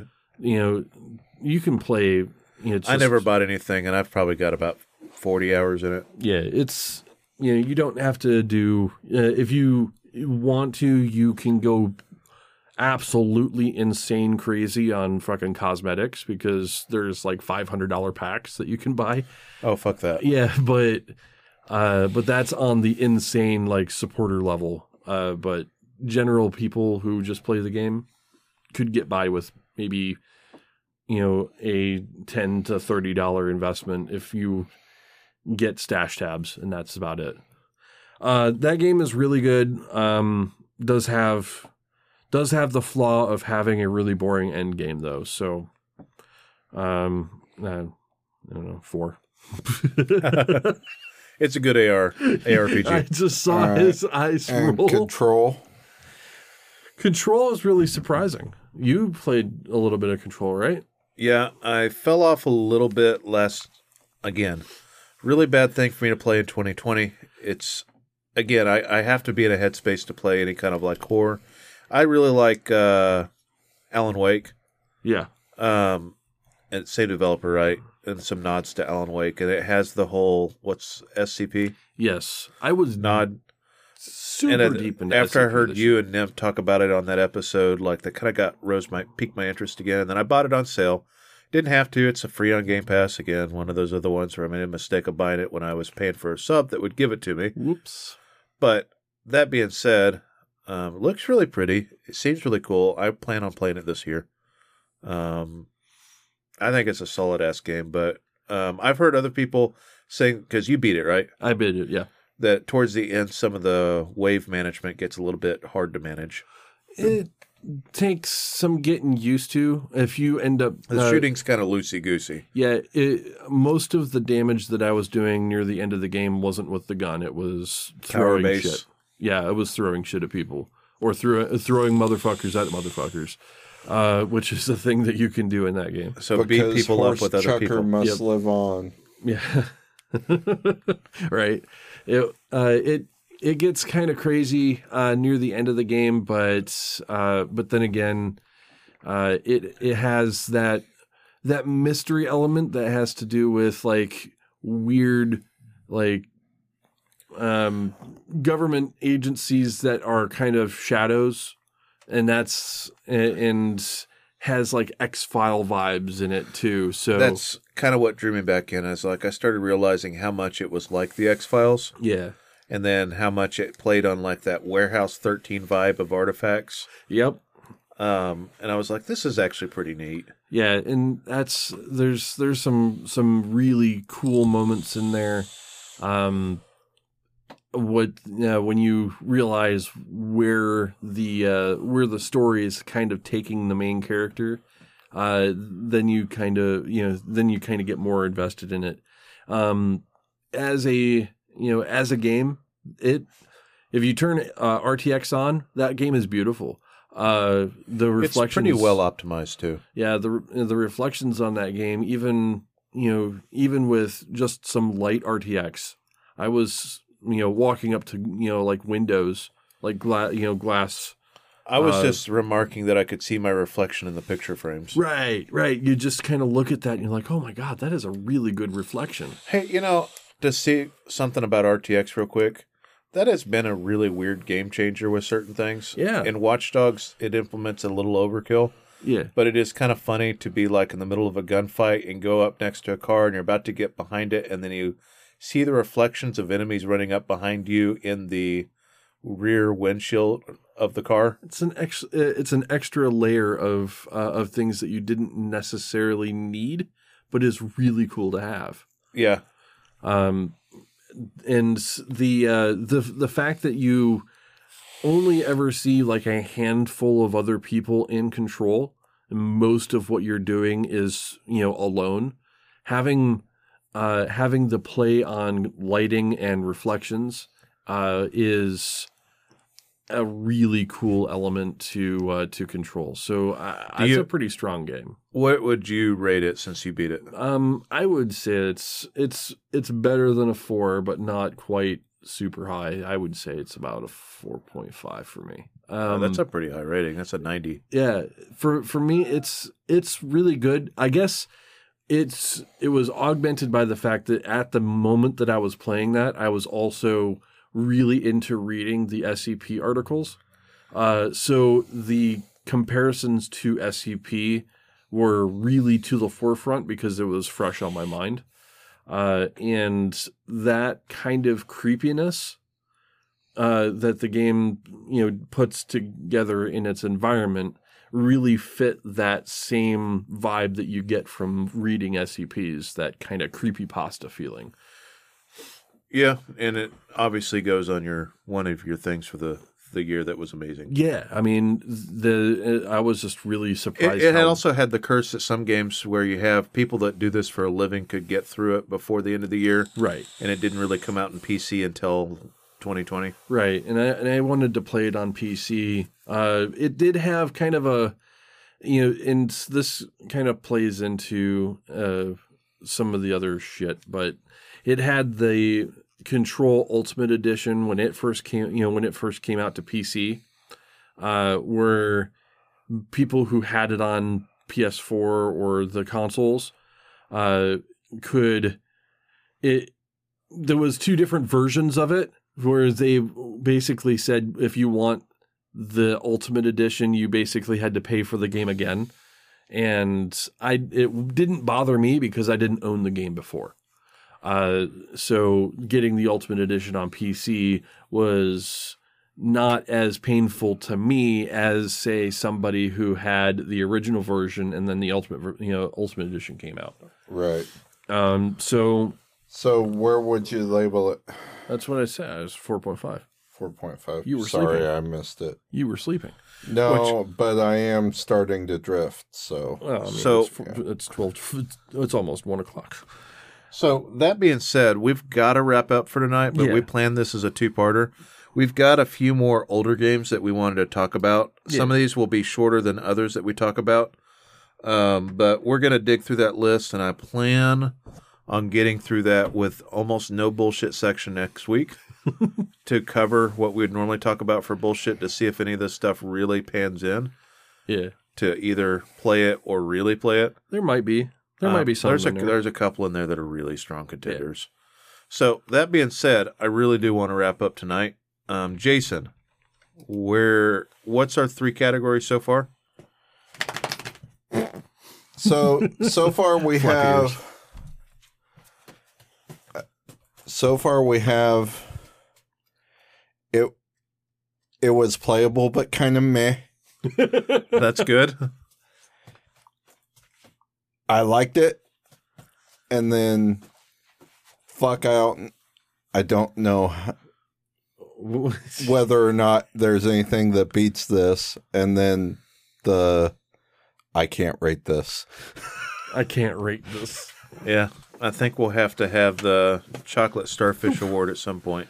Uh, so uh, that Oh, being yeah. said, Jason, where can you find us? Find us at tiltcast.com. Find us on Facebook and twitter.com slash tiltcast. Our YouTube channel is youtube.com slash the real tiltcast and search for us on iTunes and Spotify. Find some friends of the show. We've got Cabbage KBG. We've got For the Love of Gaming. We've got NoQuarters.net, which also has a Game of the Year podcast. We got BMFcast.com and TVGP.tv. They like different games than us sometimes. and with that, and they don't curse. And with that, it's the end of the show. All right. Peace.